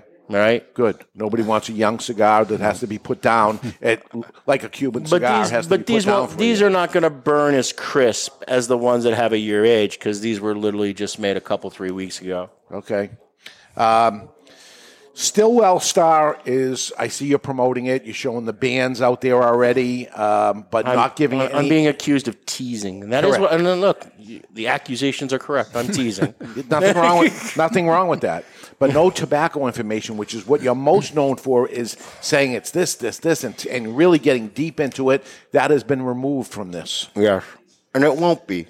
When we get to the PCA trade show, all will be revealed. Everyone will know everything. It's just it's such a unique and different project, and it's going to cause a lot of people to talk. And I just would like for some people to physically see it and smoke it first before the chattering head class starts chattering. Yeah. Because they're going to chatter. Yeah. But I, I don't, I want people, because, you know, when I say it to you, and look, you've smoked a couple. Yeah. And he smoked one the other day. Which was amazing that And I he was did- there. I right, loved and it. he didn't even realize Yes, I loved what it. it. was. He's like, this is different. I'm like the redheaded stepchild. Right? I'm He the knew. only one He who knew. hasn't It, had he's it. like, he knew it was different. And then when I told him what it was, and I said, you know, give it a retrohale. Do you taste this? Do you taste that? And Ed's like, yeah, I do. you know what I mean? And and that's the thing. It's uh, it's a it's. I'm not reinventing the wheel. I'm just doing it in a different grade and a different level than anyone has ever done it before or ever considered doing it. And the reason why they don't is because A, it's really difficult, and B, it's just expensive Yeah. to do that. And I still don't even know the final price on that. You Uh, like the best ingredients. When you made the meatball thing, it was the best meatball at the most expensive price it was ever. It comes down to ingredients. Yeah, it does. And Which is thing- costly. It's costly, but Yeah. and the other thing too is me also understanding. Look, I'm in a very highly competitive business, and there's a lot of very good factories and a lot of very good cigar makers. And so, therefore, what can I do that differentiates what we do compared to the other companies? And look, all the companies make some really high end products, right? But they make a lot of mid tier products and they make a lot of lower grade products. We don't make any of that at Yeah. all.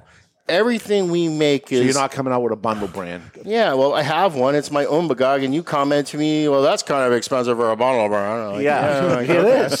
You know, it, it, it's it's not a bundle brand. It happens to be in a bundle. yeah. Mm-hmm. But the thing is, if it wasn't in a bundle, then we would definitely be up around eleven bucks. Yeah. right. Yeah. So I put it in the bundle, and it keeps it sub ten. See, I'm atypical. I'd say save the boxes and just give me Right. the cigar. look, and you're not atypical. They all say that. Right. And I wish it was true, Yeah, but it isn't it make isn't true No. because I don't make any money on boxes. They They're the- buy with their eye. They're Yeah. the biggest pain in my neck. But see, I'm not I lying mean- because if I go in the humidor and there are bundles and boxes, I take the bundle. I So you don't have to throw away the box. Ed, you are literally one out of a thousand. True. True. Okay. Well, thank you, Steve. That's a I great mean, it's compliment. just it's just because if consumers weren't attracted to the boxes and they didn't care about the boxes, we would all stop using the darn boxes. Because there's nobody that wants to make these stupid boxes. There's nobody. Yeah. You know how much it costs in shipping weight. Now the only upside to a box is it does protect the cigars better. When you ship them in bundles, those cigars never are as protected Yeah, especially as they are. any Right, Figurado. any Figurado, anything. Because I mean, look, these things are. I mean, they're coming from the third world. They got to make it all the way to us, and then they got to make it from us to the retailer. Then they got to make it to the retailer, the consumer. That cigar, it's got more air miles than uh, most consumers that are smoking it. You know what I mean? yeah. And that's the downside to going with all bundle packaging. But we could solve that by putting them all in cardboard boxes. You know what I mean? So we could better protect them. We could put them all in corrugated cardboard boxes. But the problem is, consumers, when you put it in that presentation, they're not willing to pay what the cigar is worth. And it now forces you to add a box that costs somewhere between the very, for the cheapest, like crappiest box made out of wood or okoume, you're in a five, six dollar range now, right? even hard to get. Right, and that's hard to get. Yeah. You're coasting around seven on average, and you're somewhere between seven and twelve. And when you do that, now we don't margin the boxes; we just treat them as a cost that gets passed on. But it gets taxed, it gets margined through the distribution chain, and yeah, Shipping weight. right, and it's shipping weight. Yeah. Look, so consumers pay for it, Yeah. but the truth is, every time, remember uh, La Unica? Yes. La mm-hmm. Unica was probably the best selling Bundle brand. bundle Yeah. brand, high quality cigar. Yeah. And what did they eventually have to do? Box it. Put it in a box. Yeah. Because The customer felt That's- like they would. They, they, were, they, were, they felt like they weren't getting as good a product. Yeah. Yeah. So, Jon Saka, would you like to add anything to this of the Stillwell Star tobacco that's being used? I've had them and they're wonderful. Yeah. He's on the payroll, folks. Just and that's as far as that goes. Uh, yeah. Yeah. Okay. So this is, uh, and I understand it because I know about it, and I've known about it for quite a while, and I, I agree hundred percent. If you, he's not teasing for the sake of teasing. He's not saying it because come and look at it. You're going to be at the PCA trade show. Retailers that are listening, come and see it. Light it up and see for yourself because honestly, if you just said it, I think there would be a negative thought of this thing until you did what you did to Ed Sullivan. And it was great to be there in front of him. He had no idea, and I knew. And here he was enjoying it, and you would have had a negative thought. Yeah, I mean, I, I, in fact, I said to Dave, I'm not 100% sure I would have tried it. Right. But I was certainly glad I did. And I think because you had that one, Yeah. I think you'll be likely to try at least two of the three others. Yeah. I think there's one that probably you'll be like, I don't want anything to do with that. Right. Okay. That'll be completely out of your wheelhouse. But I think the other, I think that people that really love tobacco are going to be really intrigued by this cigar. All the same size, four blends. Four blends, all six by fifty-two Toros. Very simple. All clearly, ex- the packaging on this brand clearly explains these particular unique tobaccos. And you, you're not going to accidentally buy one and think you bought the other. Well, look, if you're a moron, yeah. What, what do you want me to do? You want me to say Differentiate color coded? not color coded, but they have the name of it in the box they come out of. They have a very clear uh, description of what you're pulling out of the box. Okay, because what, what I'm looking at here is uh, on the Paladin, we just have a white band. There's no, I, I haven't. Right, you haven't seen the finished, Right. finished branding of that. Yeah, it. yeah, of that. Nobody has, and I, I haven't shown that off yet because, again, I want people to see it. Well, another thing about it, I did see the band, a picture, a picture of the band, which was a star. Right. And um, along with your shirts that w- that you're giving away with the 40 count box is a picture of the Sasquatch. Mm-hmm. And a lot of your things are there's no words. It's almost like a wink to those that know. I don't think that's it at all. It's me just I look. I had the experience courtesy of Lew Rothman to work at JR. Yep. And then I had my experience at, uh, and you got to remember at JR, we were a very large retailer. Yeah. So we weren't just a large, you know, importer or brand owners, but Yeah. we also ran real retail shops. And I know that the people that are probably listening to Cigar Authority and the people that follow social media, they just assume that everybody else is like them. But the truth is, you guys are freaks. you know what I mean? We're just really into cigars, right? And the average consumer, they come in the door and they can't remember what they smoke all the time. Right. Yeah. They have no clue. They don't even know the brand name. There's a guy downstairs right now in the system. He smokes the same brand every time, and they had to look it up for him. Right. And so I understand that as much as you sobremesa, mi querida, sin compromiso, they are actually quicker to identify with a simple visual. So over sobremesa, big ass crown, sin compromiso. This symbol, it looks Celtic, but it's not Celtic, okay? But I mean, it has a very clear image. And even on a brand like Mi Querida, it has that sawtooth pattern in the cut, which is a really unique die cut. So I like for brands to have a very simple visual cue that makes it easier for the consumer to latch on. I can see someone across the room smoking a Padron, and I know what that color red means. You know what I mean? I could could see a consumer smoking a Liga Privada across the room.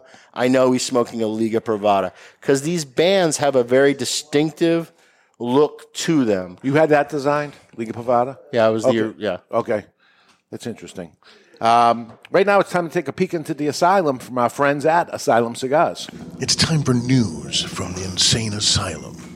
Odd and sometimes historic news stories that are too insane to be true. Or are they? Brought to you by Asylum Cigars. Take no prisoners. Asylum cigars are truly flavorful, medium bodied Nicaraguan cigars with sizes ranging from 4 inches by 44 to the absolutely insane 8 inch by 80. Asylum Cigars. What does cheese have in common with a tribe called Quest? Well, they're both funky and they both age extremely well. More interestingly, though, science has discovered the two go very well together. Perfectly named Swiss cheese maker Beat Wampfler started an experiment to determine whether music would help aging cheese reach a more robust flavor. Wheels of Cheese was subjected to songs by Led Zeppelin, movements from Mozart, and techno music over a 24 month period. A tasting panel said the cheese subjected to We Got It From Here from a tribe called Quest was the best Swiss he ever tasted. We don't know if there were any holes in their experiment, but but perhaps the band will now be called a tribe called Queso. And that's not only insane, it's asylum. You ever think about subjecting your cigars to music to see if they'll age better? I yell at them. Burn straighter. Better draw. And uh, was it you? I saw the post of the Swiss cheese. Mm-hmm. So Nicaragua Swiss cheese doesn't have very many holes. Here's the funny part. I looked at the package after I posted it. It came from Wisconsin. Oh, God. God. they imported it from Wisconsin. So it was. Wisconsin Swiss cheese without holes. Okay. Because it's the only brand of Swiss cheese we get in Nicaragua. It doesn't have any damn holes in it. They're like, what's going on here? Uh, next week's show, the 2021 Firecracker will be released with Nick Melillo. We're going to have him on the show. Uh, the following week, 12 ways to spot a cube, a fake Cuban cigar. And the following week after that, I will be at the PCA, and you guys are doing the show without me. But we're going to try to zoom in or do And something. we're going to zoom you in. We'll zoom me in for a little bit because the doors are going to be actually opened at that moment. Yeah. Um, okay, so um, 12 ways to spa- uh, spot a fake Cuban cigar. Another um, thing that I remember about you from way back, uh, the date codes of Cuban cigars, Yeah. that you broke the, the, the code. Right. And I was also the person that, you know, along with my friend JC, um, we probably wrote the original uh, Cuban counterfeit guide that was available on the internet. I know. Uh, Oh, wow, I don't I know. know my friend Ed Sullivan over there remembers it I really remember. clearly. Yeah, I was. Uh, Now, that must have changed over time, right? Oh yeah, it's so out of date now. It's ridiculous. But at the time, I was kind of like one of the preeminent experts on counterfeit Cuban cigars. Nivelacuso. Yeah, remember Nivelacuso? yeah, that's a long time How ago. the hell did you pull it off? I mean, that. Did you not hear the part where I said I was amazing? Yes, I did. You missed So, that. like you missed that part. But I mean, you're talking about the whole world trying to figure out what the code thing was, and he cracked the code. It was like unbelievable at the time. What year? 95? I don't want to say because obviously I did not do that myself. I had an inside job. I had some help. Mm. Okay. From some folks at Habanos, and uh, Ah, and uh, yes. he's and let's just make his life miserable. A he still mold. has a job, and he's still there. Oh. and, now he's important. And, I, and, and, and maybe Ed Sullivan went on a trip to Cuba with them? Is that the guy? no. No? No? No, no, no. Okay. I, I did go on a trip to Cuba, but I, have, I have, we have never disclosed where we got those for. I don't, I don't, right. I don't need that guy to get in trouble. All right, that was very interesting. Uh, one more thing is the Mikorita Triqui Traca number 448, um, which is um, Triqui Traca period was what you had originally done for the Firecracker. Correct. This version, 4x48, is closer to the size of the five by fifty, uh, Right. Three and a half by 50 of the Firecracker. Right. So a little bit, a little bit longer, And a little bit thinner skinnier. Yeah. and uh, by making it a little bit longer and a little bit skinnier, you you got to the same place you were with the firecracker. You think? I think I have. Yeah. I mean, look, I. No matter what I do, people are going to say firecrackers are better, right? Because they can't buy firecrackers, and that's just the way things work. But I think if you like that firecracker experience, um, I think you're going to be very satisfied with this. And the reason why I made it in four by forty-eight is because that's the size that the Mi Querida pairs make all the time for Gordita, right? So basically, I have I have talent that they make four by forty eights all the time, and they can just make the four by forty eight better than me making a four by fifty.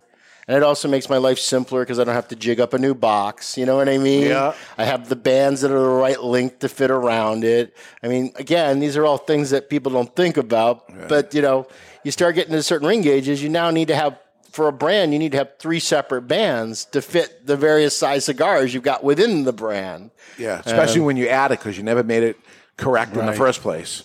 Because you try to figure out beforehand, okay, it's going to be able to handle this and this. Then you add a, a, a gordo, or you end up adding a, a- Right, you add a size Yeah. and then you're out of Yeah. range. So Been there, done that. yeah, of course. And Yeah. so yeah, I think it's look. I, I don't know that it'll be as popular as Firecracker. I will sell more of it because this will be available to all, Always. the retailers around the country All the that time. carry Mi Querida all the time. Yeah. But obviously, it's not going to have the sexiness of, oh my God, the Mi Querida Firecracker's available. I have to buy it now or it won't be there 48 minutes later. What's going to take away from it, I think, a little bit is the other two, the Paladin and the Star. are going to Oh, we're outshine gonna. it. Yeah, right? yeah, yeah. This is a. This is just a different size, different size Yeah. and a thing. Yeah. it's a it's a nichey size for the consumers Yeah. that want. so don't it. don't be don't be depressed when these other two are going to outshine. Obviously, No, I'm not Yeah. depressed. I don't care. Yeah, you care. It- it- you care, and I'm going to hear about it. But what I want to hear about right now is uh, the the emails. Uh, we're going to have three emails, and we're going to have to pick one of them to win the prize. So, what do we have, Ed Sullivan? All right. Uh, it's time for the San Luis Rey Carenas email of the week. What's a And- Carenas? I don't know. It's a place, I believe. It's their new cigar they just came out with. Oh, okay. Uh, yeah. It's uh, brought to you by San Luis Rey Cigars. And this week's prize will be a canvas bag, a bottle opener, and a flask. There you go. So you could put two of them in the other one, and you're all set for almost anything. Here we go. Okay. Uh, this email came to us via the Contact Us page of the cigarauthority.com. And you see, you left me with names I can't pronounce. And Jonathan, it's either Villarreal or Villarreal. It's the second one. It's the second one. You know him. Yes. Uh, he writes, and these are a series of questions for us. Okay. All right. Are you ready? Yeah. If your life had a theme song, what would it be? Hmm. And he speculates uh, Mr. J's is Life's a Dance. Yeah, that sounds right. And then we've also got uh, what cigar band would you put on your coffin? Hmm. And finally, what cigar is a sin not to smoke all the way? Sin compromiso. That's what I think. That's easy. Chiching. There we go. A unicorn. Yeah, right. A unicorn, yeah. You want to smoke every quarter inch of that sucker. So, Steve, with all your um, stuff that you're putting out, your shirts, uh, you got a coffin coming, like a kiss sort of thing. You know, you just have a sack of squatch on the coffin. is that a step too far? I want no. I want a stone mausoleum. Oh, nice. Oh yeah, I want. I want the whole shebang. Yeah. And Dave, you're a former DJ. uh, I mean, what's your song? Boy, I don't know. I was thinking that those are really good questions. Yeah, it's. it's I'm going to give him the Jeffersons. Moving on. Uh, I'd like a theme song. I'd like to have a theme song of, you know, I walk in a room and the music starts playing. It's Yeah. always my theme or whatever. But doesn't everybody want that? I'd like to have You one. can do it with your cell phone, right? Just every time you come in the room, just Yeah. press play. Would that Play be your own music. That would irritate people like forever. Oh yeah. Yeah. you got to do it. Yeah. Yeah, I don't think I want a cigar band on my coffin. How about you, Barry? No, I don't want a cigar band. No. I, I don't even really want a coffin. Just burn me out. Right. Yeah, I want to be. me. I want to be buried in my Elie Bleu humidor. So cremate me and bury me in that. I want to be cremated, brought to the cigar shop. Damn thing costs as much as a coffin, right? Might as well more use out of it. have the urn opened up and have everybody add some cigar ashes to the urn. Yeah, those are three good questions, and so we're going to hear hear uh, during the rest of the show two more emails. We're going to pick, so try to remember that one if you think it was good, and we'll pick that. But um, PCA Trade Show, you are going, you I are am. showing, and you are ready. No, You are not. no. The first two, yeah, I got that in spades, but the third one, disaster. Three weeks away. I know, dude. What do you want me to say? Couldn't go to Nicaragua almost all of 2020, right? Yeah. I mean, I've been scrambling ever since, and I'm scrambling in an environment that. And it happens every year that we're scrambling. But this is even worse Yeah. because, look, God bless, cigar sales have been good, but that's put a lot of stress, a lot of a lot of uh, a lot of stress on production, and this logistical problem was bad. But now, as the rest of the world begins to start working again, it's just become a total disaster with just all the little bits and bobbles you need from all the little places that you need them from. Yeah, one You know? person messes up, you're done. Yeah, the like the gold powder dust guy. You know what I mean? It's not like they're hmm. you know like like it's not like they're making the gold dust at the printer, right? They're Right. buying it already as gold dust, and and that guy stopped making them because he got shut down. And then when he started up, well, there wasn't a lot of demand for gold dust. So what has to happen is the printer has to come online first and order it before he can start to restaff to start getting the little elves to make little gold dust with cheese graters. I don't know how they do it. So once You this know? cigar has the real band, I'll get the glitter effect on. Not on this cigar. one because No? well, a little because this one has a, a black and sterling. ah, so I'll get sterling. You'll get a dust. little sterling dust. Nice. Yes. Mm. Sterling dust. Yeah, I mean, look if you look at an Opus X, they use like real gold powder Mm-hmm. in an Opus X man. You'll you'll notice the same thing there. Well, there was a reason why when that came out, everybody's eyes popped open and they say, "Holy God, look at this That thing!" band, but yeah. it, but it cost. it cost, and, and it's not little production numbers either. Yeah, but you say it costs, but if you're putting it on a cigar that's a twenty to thirty dollar cigar, does it mm-hmm. really does four extra cents for the band? yeah. I mean, the customer's buying an Opus X. Does he care that the cigar costs four cents more for it to have a beautiful band on it? No. Rather than a piece of no, just, you but know, the problem is you make a million bands at four cents a piece. And It's real money. yeah, it- all these things add up. So and the other thing too dramatically. is you're making those purchases now that you're not going to cost recover on for maybe a year or two years. Yeah. And it's real. It's real money. I think the Stillwell Star. I mean, I think by the time we get done with this, I'll probably be 40k into those stupid bands. and this is going to be interesting for the after show. We're going to talk about this. You want to you want to start your own cigar brand. Hmm. That's the business you want to get into. Uh, what does that cost? And we'll get into some of Oh, that. God! But right now, uh, the poll question of the week is brought to you by Victor Sinclair Cigars. Barry. The question of the week is brought to you by Victor Sinclair Cigars. Victor Sinclair Cigars, the cigars you won't question. And we asked our listeners this week if they believe in UFOs and aliens. And, uh, you know, there was the big Pentagon report. Yes. Uh, said that there are no such thing as aliens, but we can't identify what the flying objects Well, are. a UFO is unidentified. Right. Of course, there's So- unidentified Yeah. flying objects. I hit something on the highway, and the way here that's unidentified. it's far less identifiable now. I, so almost 67% of our audience believes in aliens, while the other 36 were no. And uh, we had a comment section to it, and the majority of people say yes, say that it's impossible to believe that we're the only living beings. that's where my head's at. Yeah. Too. It's just the universe is too big. Yeah. Barry, why do they always come and then say, "Nah, that's it," and leave again? If you showed up here, wouldn't you want to leave? Yeah. lately, lately I would. Okay, early thoughts here on Paladin. Uh, what do you think, Barry? We're talking high end cigar here. There's an underlying sweetness to it. That little floral component on the first light disappeared, uh, but there's a little cacao. There's some coffee. Um, for me, it's very different than Sin Compromiso. Um, really good cigar. Uh, I'll try it when it comes out. And as it's going down, and I had the luxury of smoking one yesterday, it started getting really powerful. No, I don't think it's really powerful. Towards the end of this thing, it, it was, and I and I went all the way down. Yeah, I nubbed the thing, but Would you say it's more powerful than the standard? Oh God, yes. Yeah. It's definitely stronger than the than the standard sin blend. Yeah. I find it uh, smoother though, so it kind of masks that. Uh, it's a power. very look. That's always been the case with sin. I think sin was kind of a misunderstood brand by some of the by some of the bloggers. They mm. sin was always meant to be a very smooth, velvety, relaxing kind of experience. It was never meant to be a cigar to beat you up over the head. It was just it was meant to be that really chill kind of stick. And I always tell consumers, it's a terrible cigar to smoke when you're in your truck going somewhere. It's a terrible cigar to smoke when you're out, you know, working in your yard. It's a terrible cigar to smoke uh, next to the lake if it's really windy.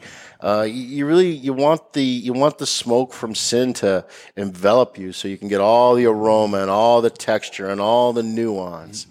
You know, and I just kind of thought the price would kind of make that Dictate evident that, yeah. that you wouldn't smoke it while you're trying to ride your motorcycle at 40 miles an hour. But no, it it's a terrible cigar for that. Buy Umbagog. You know what I mean? That one's fantastic That's for my- that purpose. that's Yeah. my It's snow blowing cigar. Right. I mean, there you go. This is a sit in the hammock type of cigar. Yeah, this is a this Or is lay in the a this is a cigar that you don't you really want to give it its time and attention because it's got a lot of texture, got a lot of nuance. I, I think it's going to be, I think it's going to be well received, other than the price.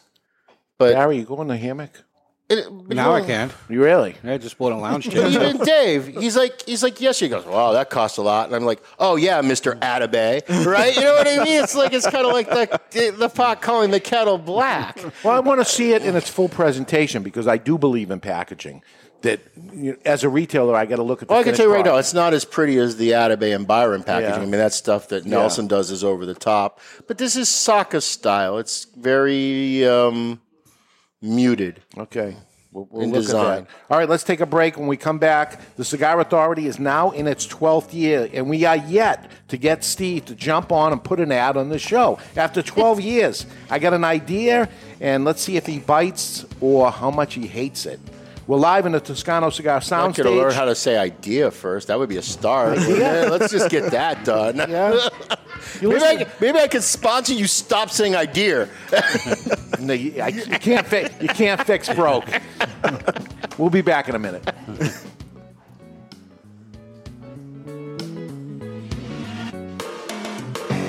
This year marks the 25th anniversary of Drew Estate and the rebirth of cigars movement. To celebrate this momentous occasion, the company is inviting you, consumers, retailers, and cigar media, to its epic blowout birthday bash entitled DE25.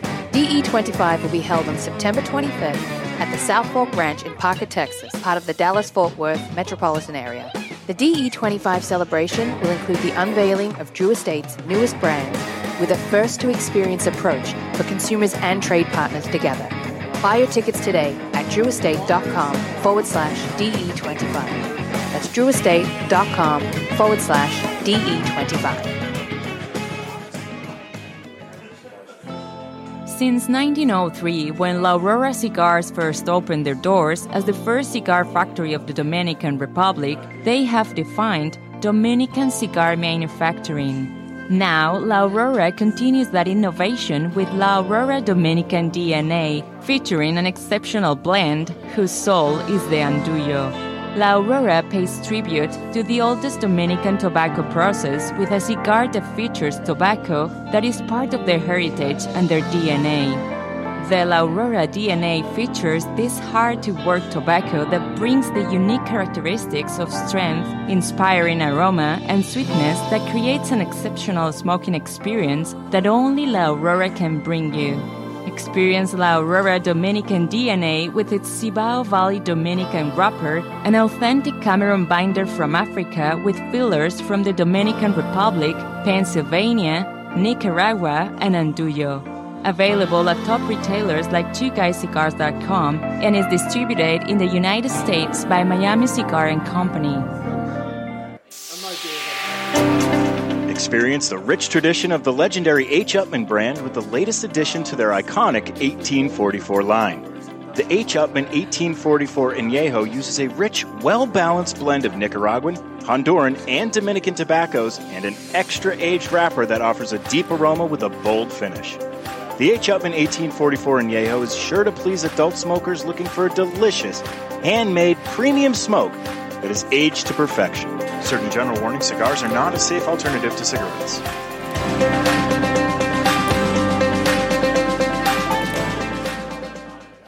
Jose Dominguez, Jose Dominguez, Jose, Jose, Jose Dominguez. What the hell are you doing?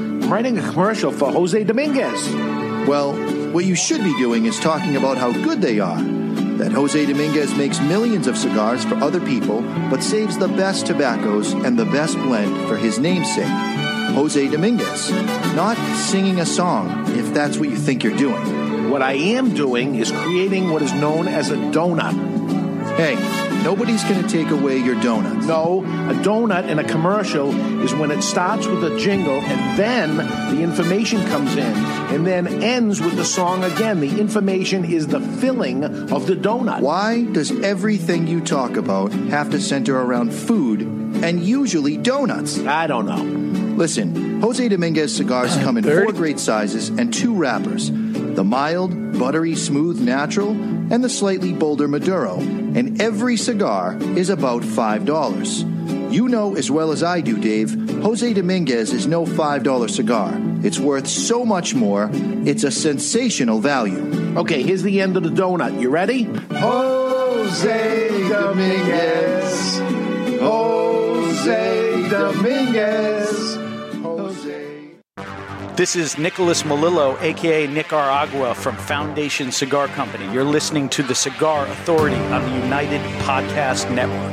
And we are back. We're smoking the Paladin. This is a 7x52 Churchill type of cigar. It's the Paladin de Saka, and it will come out at the PCA trade show just three weeks from now, where it'll be shown there. When do you think we'll receive it? Mm, well, since they have a year of age, you're going to be probably somewhere in October. All right, it's good. It's going to Um, be this year. It's going to be where I see it. All right. You know, the other thing too is, you know, it's seven by fifty-two, but it doesn't feel like a fifty-two because it's a full prensado. Yeah. So it really feels more like a forty-eight in your mouth, doesn't it? thinking 46, 48, Yeah, yeah. it has kind of that kind of Yeah, feel to Churchill it. feel, like a yeah, real It's a very classic Churchill kind of feel. Mouth Soft box pressed. No, this is a full box press. It is? Yeah.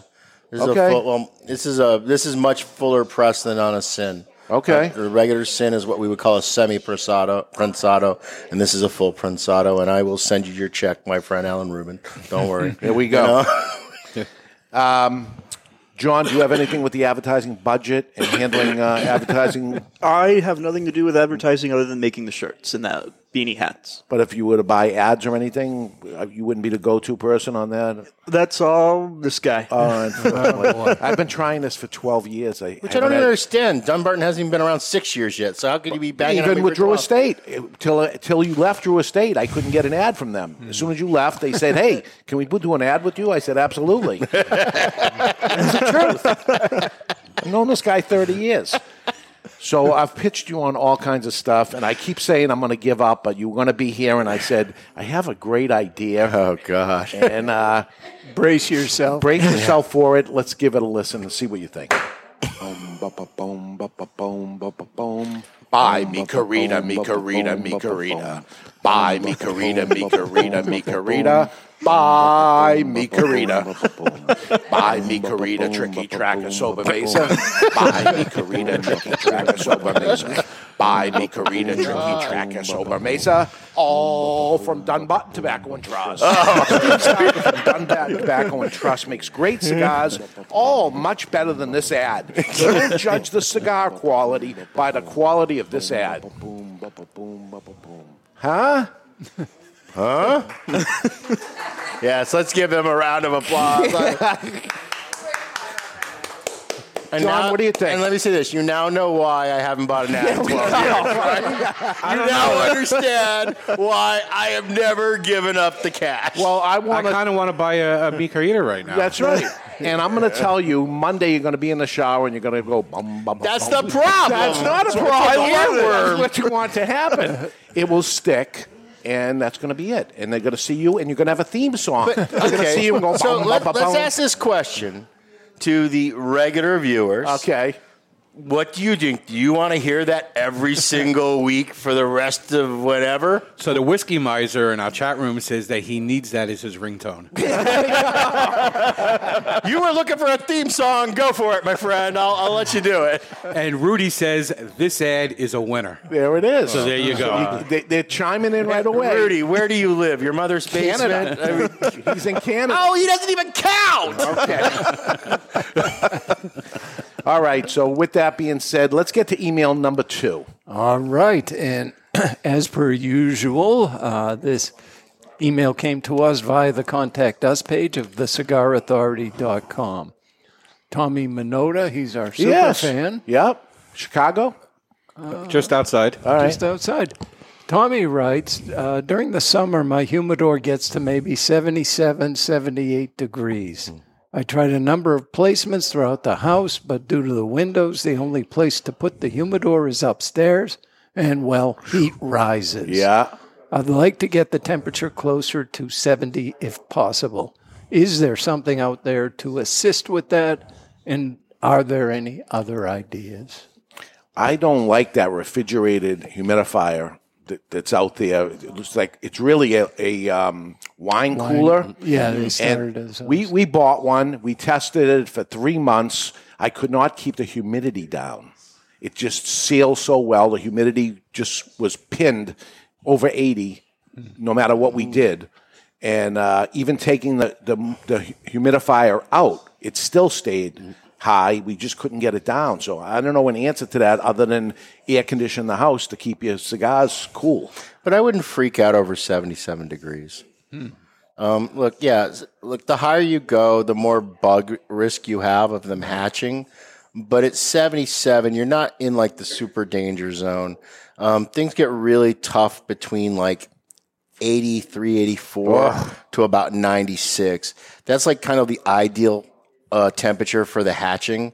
And so, therefore, yeah, your risk is a little higher at 77, but also understand that um, we as manufacturers, we rarely have bug problems like we used to. It used to be something that we dealt with continuously. You remember, Dave, right? Yeah. It was very common to get bugs in cigars. It was particularly common in Cuban cigars. It was particularly Yeah. common in Honduran cigars for a while there. Cigar boom shit. Right. And uh, now we're so much better at our fumigation schedules. We're so much better at freezing the product before it's shipped that you're probably not, I would not freak out over 77.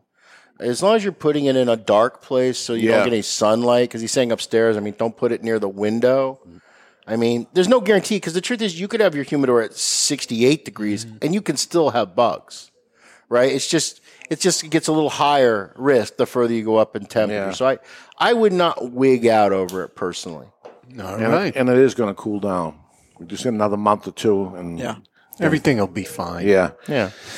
Okay, uh, the after show is coming up. Uh, after the show, we'll go right into it. Um, when this is over, it will air on Wednesday, and we're going to talk about: Do you want to start your own cigar brand? What does it take? And because we have Steve here, uh, he's going to turn you off to ever thinking about uh, trying this yourself. I would think. uh, I certainly will. But uh, that being said, the third and last meal bag. All right, and Paul Kraft contacted us via the contact page at thecigarauthority.com. He says, As some of you may remember, I wrote in some time ago, and although I wrote what I thought was a glowing letter about ambassadorship, my letter didn't make it to the air. So I thought the best way to get noticed was to bash on Jonathan. Okay. Huh, there you go. I just Smart need- strategy. It's working. yeah. I just needed a good platform to get under his skin. But if dancing with men and the constant cracks from Barry can't do it, nothing will. Unfortunately, I got nothing. I thought back for a moment. Who taught me about lounge etiquette? Jonathan. Who taught me how to smoke a cigar in the car? Jonathan. Who taught me the proper light and relight? Again, Jonathan. He has basically been my cigar dad. Ah, perfect for Father's Teaching Day. all of life's important lessons one week at a time. So, with Father's Day upon us, I'd like to say thanks to the cigar father. W- way better than the Don Lino offer of the day, he says. It's not Don Lino, No. Don Raphael. Yes. Thanks, Jonathan. Keep up the good work. P.S. See you in September. Save a dance for me. Ah, he's coming to the anniversary party. Yeah, I guess he's Ah. going to dance with Jonathan. All right. Who's Okay. going to lead? I missed a question in there. Was there a question? There was no I didn't hear a question, question. in there. Yeah. No, just just Jonathan a, is his dad. Okay, so does Jonathan dance with men? Oh, Yes. That's what Oh, there we got a question answered. Okay, good. yes, he does. Um, so we have uh, Paul, who uh, uh, has Mr. Jonathan and his dad. We have the 78 degree temperature. That was Tommy. And we have the three questions that were uh, added earlier, which were three great, great questions. We have to now pick a winner. And what do you say, Barry? Uh, I'm going to go with uh, Paul Kraft. Go with Paul Kraft. Yeah, just because he tied in Father's Day. It's Father's Day weekend. Uh, You didn't he ask gets- a question. But he gets well. that's- Doesn't have to be. It's just Oh, it doesn't. email. Oh, it's just an email. Yeah, Yeah. it's email of a week. Uh, what, do- what do you say, Ed Sullivan? Um, I don't like that he views Jonathan as his dad. Yeah, it's but creepy, right? If they're going to dance together at, at the anniversary party, I'm going Paul Kraft. You going Paul Kraft too? I want to see him dance with All Jonathan. right, I would go with um, the first one, which was those three questions. We could do a show on each one of those. They were they were great. Um, so we have two to one. You guys, what do you think? First one. First one too. Yeah. now we got a tie. Those were interesting deciding questions. vote. So Steve's the deciding I vote. love doing this. Yeah. Because here's what I'm gonna do. I'm gonna pick number two. Number two doesn't So help. now we have a tie. So now what happens? So uh, I you- say we have a duel. Ed Sullivan At plays the sundown. role of Jonathan, and he gets the tie-breaking vote. Oh, is that the way that works? Screw that. I'm not giving up my power to him. I'm going with the first guy. He asked like three questions, and that touchy feely crap, you can keep it, Bow. Uh, what do you think? Are we going to give Yeah. Give it a number one. Number one. The three question guy. Okay. What was If I'm his not name? getting my duel, I'm going to settle this. so, congratulations to Jonathan Villarreal. Uh, he should contact us. He can contact you, right? Yeah, you can contact me. I think I have his email address. I'm even going to try to send him an email right now All since I'll right. be on vacation next week. Ah, Barry's on vacation as of right now. Right after the after show. You're going to be here for the show next week, right? Yes, I will be here, and uh, but not for the after show as I have to go to a wedding. Oh, You have to go. Weddings are back. Everything's back. Uh, have you gone? You've traveled to Nicaragua. You've traveled to South Carolina. Yeah, I've, I've done a bit of travel. Yeah, yeah. So that's that's back, and you went too. You, you go Uh, to, you yeah, go to I was- Nicaragua. I went in uh, January. Okay, okay. And you're going to the trade show too? And I'm going to the trade show too. Okay. And So you're having doing a dinner little with bit- us tonight for the father and son dinner. I'm here. All right, beautiful. Thank you, thank you for Thank coming you. here and the and the, for the past three days. Thank you for doing that. Thank you for having us. Uh, and Steve, thank you.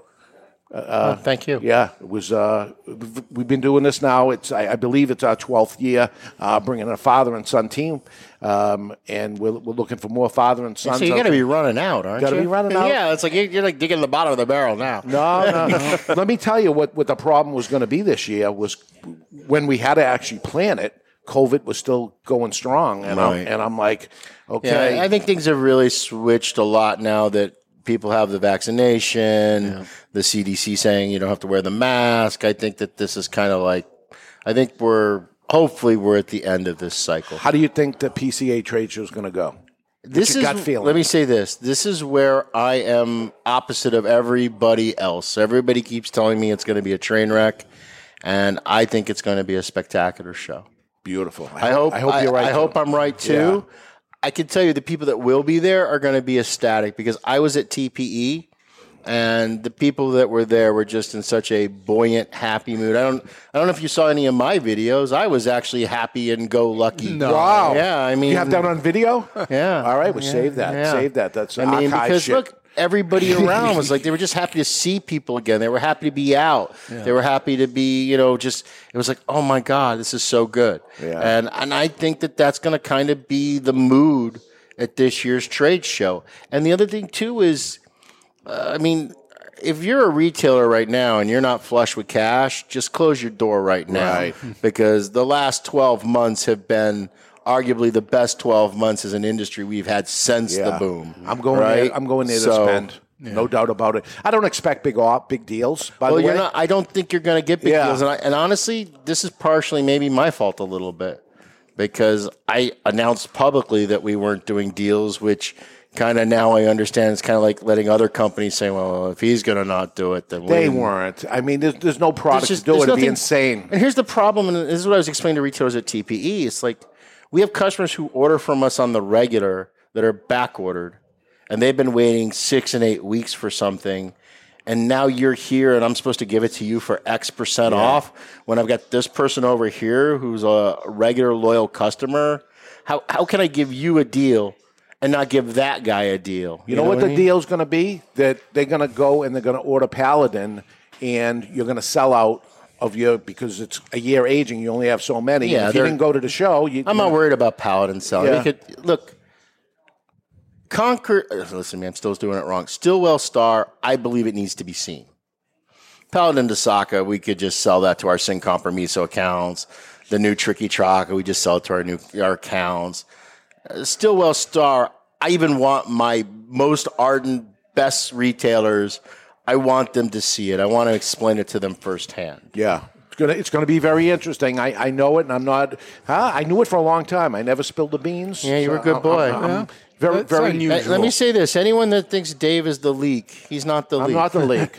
I'm a lockbox, baby. Yeah. You just got to tell me. If you don't tell me, it, it goes out. It's on But- the show. Yeah, Yeah, it's on the show. It's on the show. All right, that's it. We we made it. We made it under two hours. So uh, next week it's the release of the 2021 Firecracker, and this year we're going to let Nick Melillo take a crack at it and see if his wise man Maduro is a firecracker. Nick will join us live. Until then, you've been listening to the Cigar Authority on the United Podcast Network. And you may have learned something today, which makes you the Cigar Authority. The views and opinions expressed by the hosts, guests, or callers of this program do not necessarily reflect the opinions of the Studio 21 Podcast Cafe, the United Podcast Network, its partners, or affiliates.